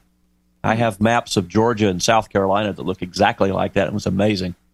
But they could they could take a pixel, a stack of pixels, pixels, and they could determine exactly what the ground cover was. And what they would do is they would seed the map or seed the image and say this combination equals deciduous forest or uh, paved road or brackish marsh. And they'd say, go search, and it would populate an entire map using that data and then we could take the satellite, the other satellite imaging, such as the uh, ground penetrating radar, and stack that on that as well, and take offset images uh, from uh, air air photos uh, to do the 3D elevations, put on the stereoscopic glasses, and actually see it in 3D and fly through it in 3D. But um, I joined the company uh, right after the Gulf War started. And remember the bomb damage assessments that Stormin' Norman used to do? And he says, Oh, yeah. here's what it looked like before we bombed them. Here's what it looked like afterwards. And see the difference? Yeah. That was our software. Oh, okay. very cool. neat. That was interesting stuff back in the day. But yeah, the the uh, different kinds of flown radars, uh, ground penetrating radars, are really very interesting. And needless to say, they work a lot. Back in those days, they worked a lot better in hyper arid soils, and that's how they were able to find these encampments on the old Silk Road, the old trading roads in the desert. Well, there's a lot of stuff out there, I'm sure, to be found, especially Mm-hmm. Az- the Aztec stuff, and you know, down in the jungles, and I mean, it, it's so so spread out down here. There's so much stuff down here that people don't know where it is. Yeah. And Glenn, weren't you mentioning uh, the astronaut who Gemini ast- Gemini astronaut who flew the uh, Mercury, Gordon Mercury? Cooper. That's right, Gordon Cooper. Um, there was a series on History or Discovery Channel about a treasure hunter, Yeah, Cooper's treasure. Cooper's treasure story Yes. about taking that information from Gordon Cooper and searching for uh, shipwrecks that he supposedly found from his uh, space flights. Yeah, theoretically, they're still working on another season of that, but it hasn't Really? seen the light of day yet. I love that show. It I was did too. really cool. I did too. Well, I, I grew up on Lake Murray in South Carolina where uh, Jimmy Doolittle taught his pilots to do their low level flying. And their B 25s in Lake Murray. And I knew a guy who wrote his college master's thesis on recovering those aircraft back in the late 50s. And in the 80s, 90s, I guess it was, they actually pulled an aircraft out of that lake and out of the lake above Lake Murray in South Carolina using his method. Very cool. But uh, my college roommate and I got wrapped around the axle on this because I lived on the lake, and we went up and we found the airstrip that they built to simulate the aircraft carrier deck up on Lake Murray in South Carolina. Uh, and then I had camped out on the island in the middle of the lake they used for bombing practice that was full of uh, bomb fragments. They're practice bomb fragments. And after talking to one of our professors who was a uh, uh, fighter ferry pilot into the Pacific who used to fly, you know, new aircraft over for him. He told us about a B 25 at an airstrip down on Sea Island, Georgia. After our economics class one day, we jumped in the car and drove down to Sea Island to see if we could find a B 25, only to find out that they had uh, scrapped it the month before and hauled it off. Oh. Oh man, but we picked a spot in the lake where we looking at the lake uh, and determined where we thought there'd be a good spot to, for an aircraft to be found based on making the the uh, bombing runs on this island and making the turns coming out. And there were stories when i grew up all, all these old farmers out there farming the fields plowing the fields and they'd see an aircraft go down the lake they'd go down to their john boat go out and pick up the crew and bring them back in but a uh, U.S. Navy um, reserve uh, group out of Virginia that does search and recovery actually came down to the lake one summer and pulled a B 25 out of the cove that we had forecast that it would be in, aircraft intact. And they took that aircraft to Texas to see if they were going to be able to recover it. But the one that they pulled out of the lake above our lake is actually uh, on the Yorktown in Charleston, on the flight deck on the Yorktown. outstanding. And that was that's how I got into scuba diving back then. Wow, that's just cool. All right, where is everybody? I can't believe Quiet night. Yeah, people where's Charlie? on Zoom. You know, come here. on. Can't Yeah. believe it. See, Tim's here. Yeah, Yeah, yeah, Tim's in here, but nobody else, man. You, you and Tim are about the bravest people. That, you know that that that join us. I mean, Yeah. Hey, here's a comment from N7XGR. Uh, they did something like the satellite photos uh, to find the Aztec uh, temples in Central America because the rocks that were used to build the temples caused the trees in that area were different color. Yeah, that's that's perfect. You know, they they use the deforestation filter and have been able to find all kinds of things down in Central and South America. Yeah. Or That's- satellite technology. That's some place I've always wanted to go. Is places like Machu Picchu and and stuff like that. I would love to go down there. Yeah. Well, I, I a few years ago I went down to sure which one it was Aztec uh, village had a pyramid there. There in Mexico, I think it was in Mexico. That's a, that that could give you a, a new spin on the term POTA, pyramid on the air. anyway, that sucker was so steep. There were people climbing it. It was so steep, Mhm. and it was so high. And, Kathy wanted to climb it. I kept her, no, don't climb it, thing. Don't climb it. I could just see her get about halfway up there and then fall, man. I mean, Uh-oh. it was steep, and they had a rope that went up to the top that people were actually hanging on the rope as they climbed it. Hmm. Yeah, I'll do POTA from the top of a pyramid. That would really, Yeah, there you go. Yeah, or Machu Picchu. Talk about a summit on the air. yeah, there you go. yeah. I'm sure somebody probably has done that. Oh, I'm sure they Now, have. where, where, where is that? What Is that country in is that in? um, Peru? yeah, I think it's down in Is Peru. it in Peru? Way up in the mountains. But yeah, I'd Yeah. I'd love to do. I uh, it's it's just one of those things that's, you know, I've always loved the Andes Mountains, and uh, matter of fact, I think one of the microwave records at 2.4 gig was done with like the old uh, Linksys uh, WRTG routers. Mhm. They went like 217 miles on just milliwatts, Oh my God! point to point on mountaintops in South America. Yeah, You're those talking- routers you are still very popular for amateur. Oh use. yeah, You mentioned Very the, much so. you mentioned the uh, Andes. I uh, one day, one time I flew from Argentina to Chile. We crossed the Andes. Uh, that was kind of funny. The pilot came on and said, uh, "We're uh, fixing, we're going to try to cross the Andes." He said, "We're going to try to cross them." You go try to cro- cross the yeah, Andes, huh? we're going to. well, you probably got a lot of updraft and stuff coming through there. I didn't think that was very nice of him to say. yeah, Yeah. Y'all pedal hard now. yeah. Who, who, uh, we, we got Mike here. We got hey, we got we got motorcycle cop, motorcycle man, Mike with us. Mike, There, he's he's still muted and getting himself set in. Mike? It takes a takes Zoom a little bit to I'm get sure in. you were in some chases, man, with that motorcycle. How did how'd they go? yeah, he's still muted. There he goes. You ever have a real, really, really, really fast one? Yeah. Did you ever have Well, I I was in high speed chases in 25 years, whether in car or motorcycle, but it's uh, never like I've never been in one like you see on those Yeah. w- ones on YouTube. yeah? Yeah. Oh, those man. are crazy. I, I'd hate to go that fast on a motorcycle, man. That thing don't have enough wheels on it. Enough metal around you. Amen. That's right, man. You're gonna get your Yeah, knees. luckily I you're- didn't wind up in too many high speed chases on the motorcycle. Most of the time it was in my car time. well, I tell you, uh, you're gonna get your knees skin up on a motorcycle. If, if not Yeah. more, if not more.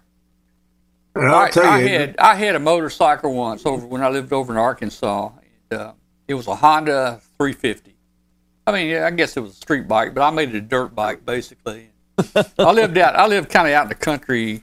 uh, You know, a subdivision that was kind of out in the country. And at night, there was there was cotton fields all around us, and I'd go out there at nighttime riding that bike out there. We know with the headlight on it, and rabbits would jump out out there, and I'd chase them down the road. You know.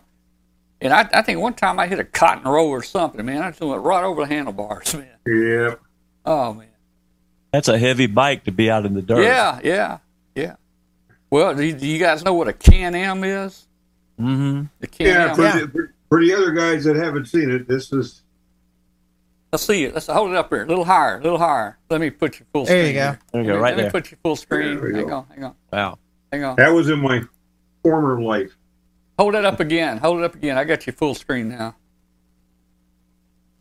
You gotta, you gotta, you gotta say something. If you hang, if you gotta talk. Raise it up just a little higher, right there.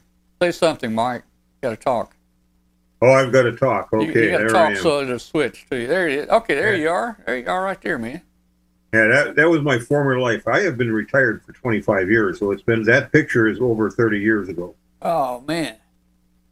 So, All right. So how fast do you get it up to? I want to know. I I've been on over 100 miles an hour. on that 100 miles an hour. Yeah.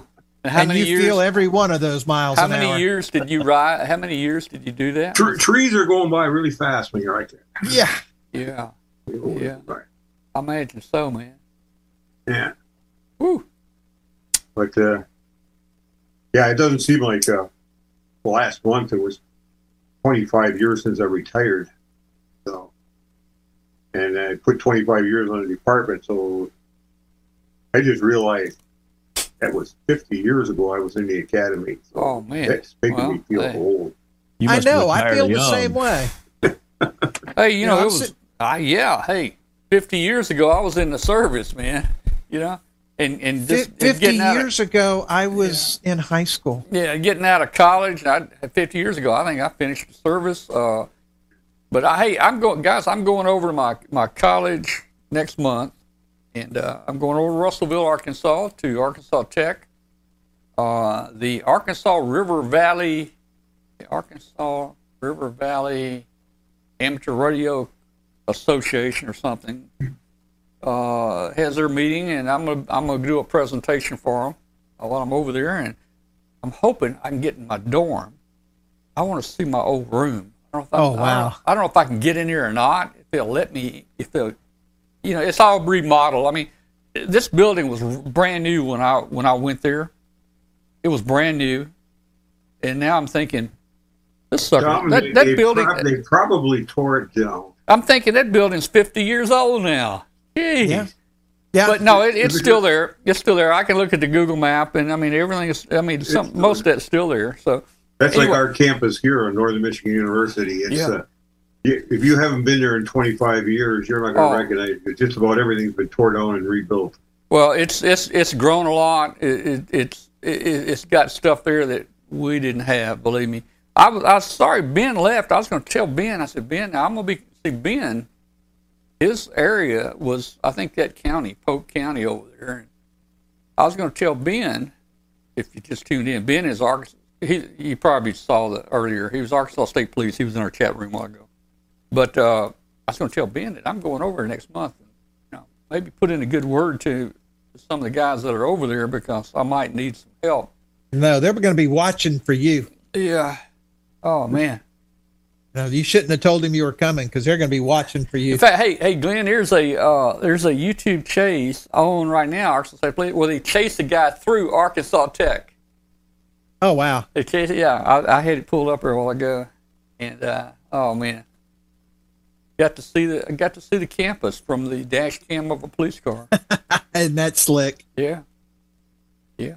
I, I saw my I saw my uh, dorm and everything, man. I think I saw the window of my room. That's Wow. just cool. Yeah. Anyway, so Ben was Ben is in Pencil Bluff, Arkansas. I never heard of it. Pencil Bluff, but that's west of Little Rock, and it would be south of uh, Russellville. Yeah, and that's not flat land out there. So, you know, you're Yeah. flying 180 miles an hour on them hills and stuff. That's that's Yeah. going to get interesting in a hurry. Well, yeah, you know, there at Russellville, they got big. They flooded that seventy years ago. Corps of Engineers came in. They, they built uh, a, a a dam on the Arkansas River right there. And they flooded, you know, millions of acres between the mountains over there. Uh, there, there was actually houses and roads down at the bottom of the lake, you know, where they flooded all that. And uh, you got Arkansas, Arkansas Nuclear One over there. Uh, last week in the show, I told everybody I visited Arkansas Nuclear One uh, last month, and this is the result of, of that. You, if you want another Yeah. story, if you want a story, go, Yeah. go to last week's show.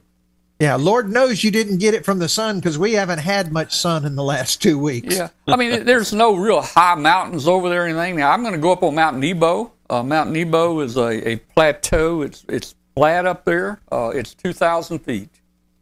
And uh, I remember going up there uh, in, when I was in college over there, and really windy road, you know, up 2,000 feet, man. Mm-hmm. And uh, I can remember racing down that thing.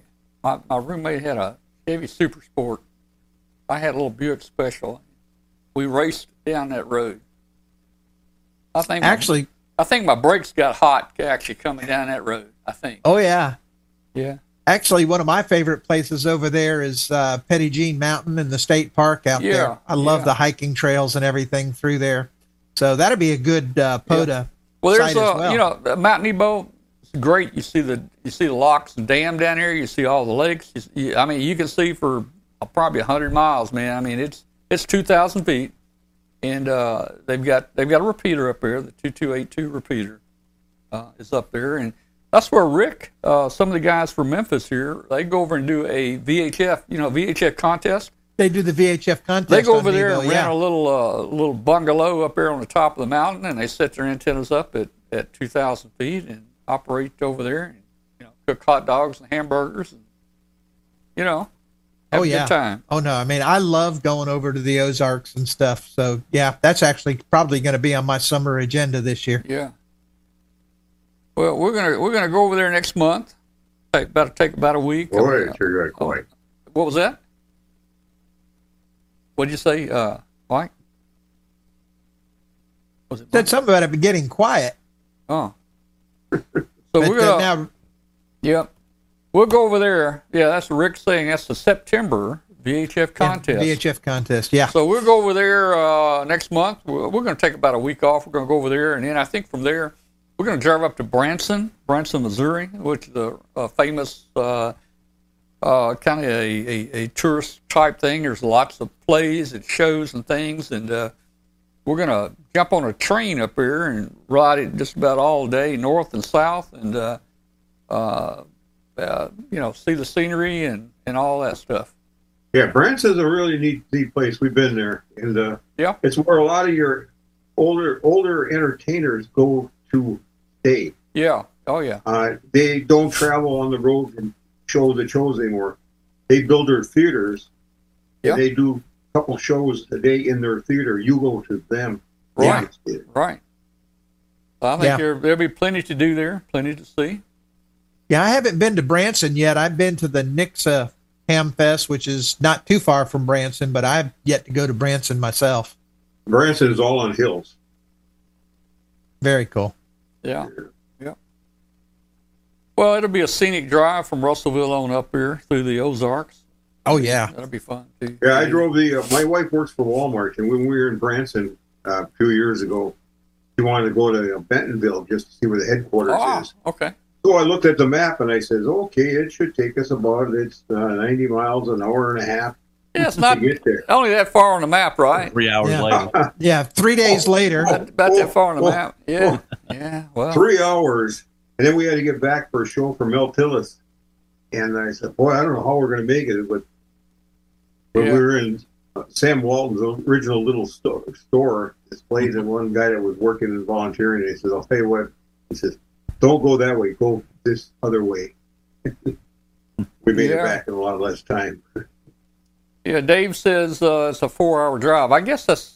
Uh, I was thinking maybe three hours from Russellville up. Probably four hours is probably closer to the right from Russellville up to uh, Yeah. up to uh, Branson. I'm guessing.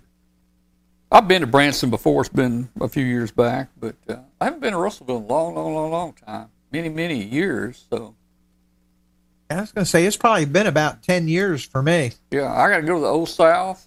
Man, go, I, I, I, the Old South is still there. That's a restaurant.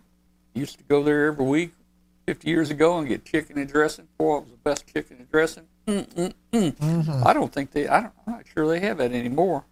The the Old South is still there. Uh, You actually just take the actual town of Branson, and it's uh, just a little small town yeah, on that way. All these theaters are about five miles yeah, down the road outside of town on the, on the hills and every. But do you just take the original town of Branson. I don't know if it's even five thousand people. yeah. Wow. Right, right. Well, I'm, I'm All looking started forward. by entertainer Roy Clark. I'm looking forward to eating a hamburger at Whataburger. Now, when I was in college, my My first year, there was no Whataburger, but they opened that up on the campus. Well, you know, we've got one right here in I know, Haven I know, now. and I understand it's still there after 50 years. Feltner's Whataburger. Now, I think they spell Whataburger different than this Whataburger, but still, Ah. it was good. It was good. Yeah, I never heard of a Whataburger. I guess I'm not. You never even- heard of Whataburger? Oh man, that's Never a heard of a famous. Yeah, they don't have any of those up here in the UP Yeah. of Michigan. You know, you know something we're starting to get down here, and I've stopped at it a couple times, and it amazes me. That is Buc-ee's. Have you heard of Buc-ee's? oh yeah. Oh yeah. Where do you think I'm going on Thursday? Man, Oh, yeah, I very not heard of that either. But you haven't heard of. Oh, let me yeah. tell you what Buc-ee's is. It's basically Ooh-wee. it's a gas station. Hundred pumps. it's it's a gas station, and the one I stopped at had hundred and fifty pumps. Yeah. A Consider it to be the super Stuckey's Yeah. of the, It- the new millennium. It had hundred and fifty pumps outside. You go in the bathroom, it's all like marble. And the bathroom, yeah. the bathroom is bigger than my entire two-story house. yeah. Imagine and- a convenience store the size of a super Walmart. Yeah, I, I, exactly. I, it's as big as a super Walmart. That's called it's called Buc-ee's.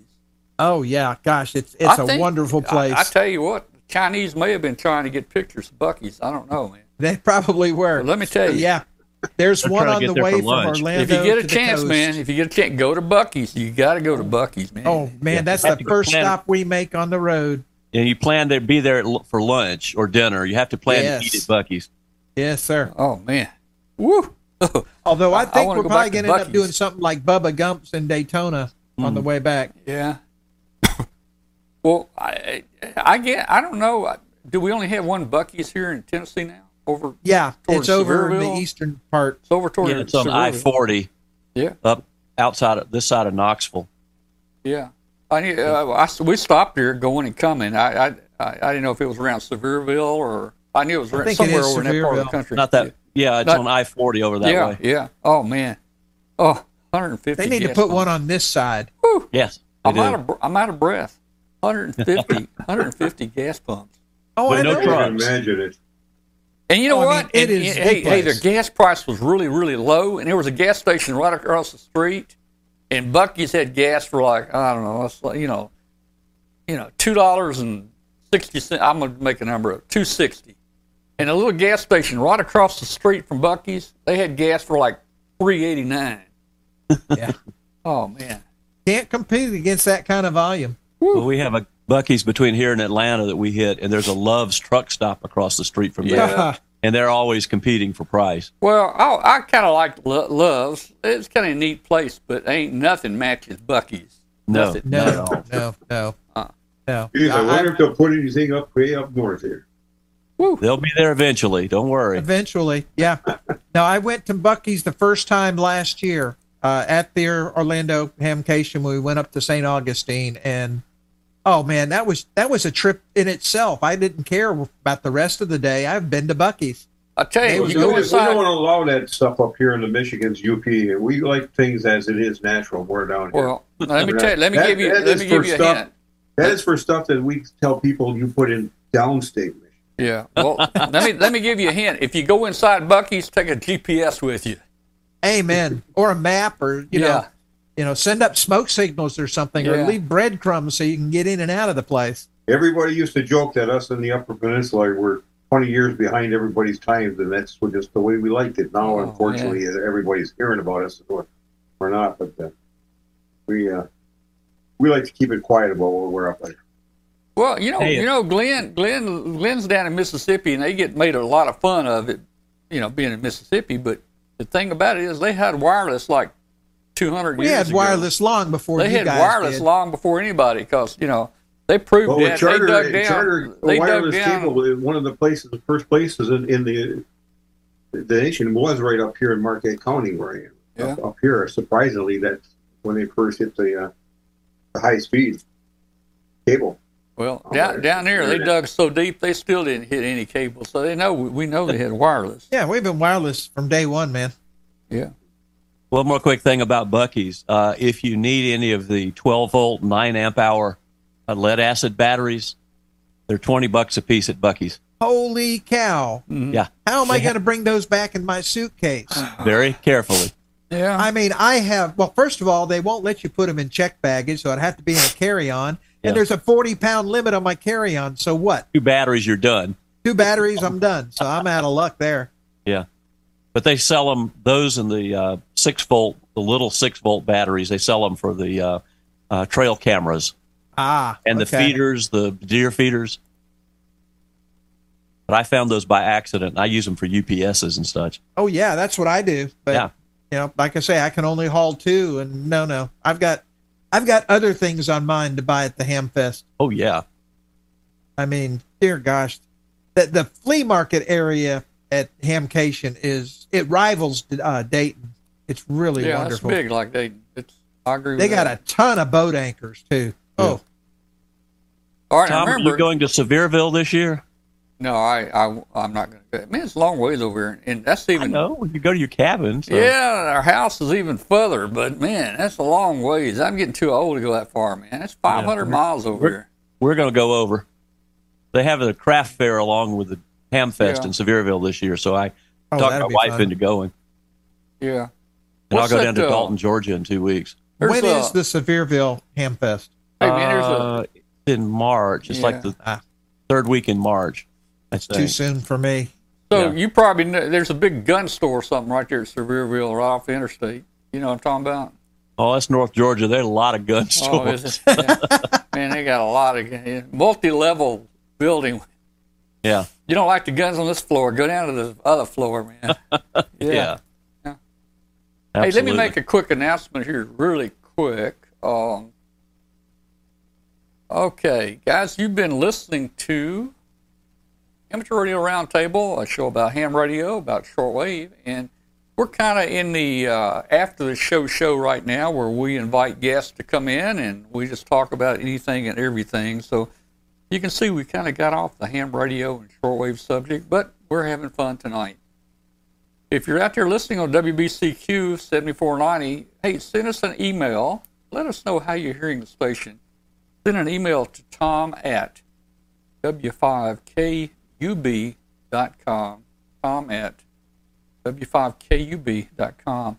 And you're uh, you're welcome to join our live show on Tuesday nights on the internet. It's a video TV type show, but it's going to uh, w5kub.com. w5kub.com Tuesday nights, 9 p.m. Eastern Time, and uh, you can join us there. So glad you're with us tonight. Thanks for being with us.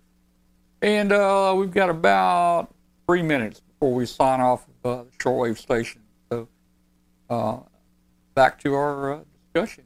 Yeah. And I got about three minutes, and I'm going to call it. It's going 11 o'clock here. I Yeah. drive uh, bus tomorrow, but uh, no, not, not till noon. I, one of my retirement jobs is I drive transit bus on, on call. So I got to run tomorrow. All right. Well, yeah. I, our, our buses are are blue and white here in our transit system, so I always tell everybody I went from driving a black and white to a blue and white Yeah. yeah. bus. Hey, do y'all have chains on the on those buses, front and back? I had a snowblower out this afternoon. Oh, okay. Yeah, Tom doesn't know what one of those are. What was that? What? a A what? snowblower. I, I'm not sure I heard that. Snowboard? Snow blower. Snow Oh, blower. snow blower. Snow blower. You know them them them little things that you push and it blows snow off the off the stuff. well, I've got well, I've got the a, lights. I've Little got thing. Mine's a, mine's got a 30 inch, uh, 11 horse Ariens for that. Yeah, that's a Michigan inch, uh, lawnmower. well, I got I got one about that big. It goes on my back and it blows air, and uh, I can blow the yard off pretty good with it. Uh, It'll it'll actually move rocks. I think it would move a brick if you know if I just. I, I think I got a yard out somewhere underneath that multiple feet of snow out there, so it. Yeah. I won't see that for a few more months. You know, that's the thing. I uh, years ago I worked for Control Data, and I was always going to Minneapolis for training in the dead of winter, of course. And I mean, I'd be getting up there, you know, like right after Christmas, and I'd stay for four weeks or whatever. And do you realize that I was with the company for like what, ten years? before I actually got a spring trip and realized that you all did have grass and stuff underneath that snow. I, I hadn't even thought about grass. I mean, every time I went, it was just pure white and cold. 20 below when I got there and 20 below when I left four, six weeks later. And I'm just like, you can have it. But we're at a balmy 29 degrees right now. Yeah, you can keep that. Just keep let me that see up what there. let me see what we got right We just now. went through the minus four degrees here the other day. So just- well, Keep it. this man, it's getting cold out right now. We're down to 58. It's going to be 80. 80 Yeah. in It's 80 Orlando tomorrow? on Thursday. Oh, Your is it? sunscreen.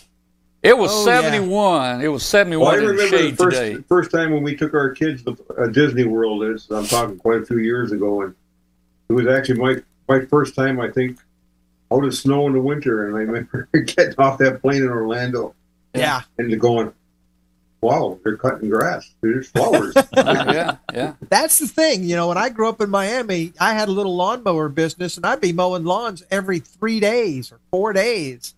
You know, I, I made a killing and I should have stayed in that business actually. Well, you, you, you should have hired you a bunch of employees, see, and, and every month or two buy a new lawnmower. There you And go. where you Yeah. you know where you get crews. Now, man, I mean, there's crews that come to this neighborhood all the time, man. Yeah, just subcontract it out. and I mean, just, you know, that's yeah, a business. Let me tell you, that is a business here. You know, and, uh, absolutely. but in, in Miami, literally, you're mowing the lawn every three or four days.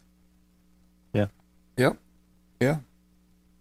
All right, guys. Well, it's ten o'clock. It's time. I think we're going to shut this thing down, and uh, we're going to go get us some popcorn or something and watch That sounds Arkansas State Police chases. Remember, go to YouTube, do a search, Arkansas State Police chases, and you will you'll be surprised, guys. The problem with that is you watch one and then you watch the next one and the Yeah. next one. And before you know it, it's four o'clock in the morning and you got to go Oh, to man. work the next day. Yeah. Well, at least up here, we, we didn't have highways as long as they have in those places. So, well, Yeah, not up yeah. here. So yeah. we I mean, run the lakes, run the Lake Superior, which is two block, two miles from my house before you get there. yeah. Well, All you guys, I'm going to call her night Yep. till next week. Say 73.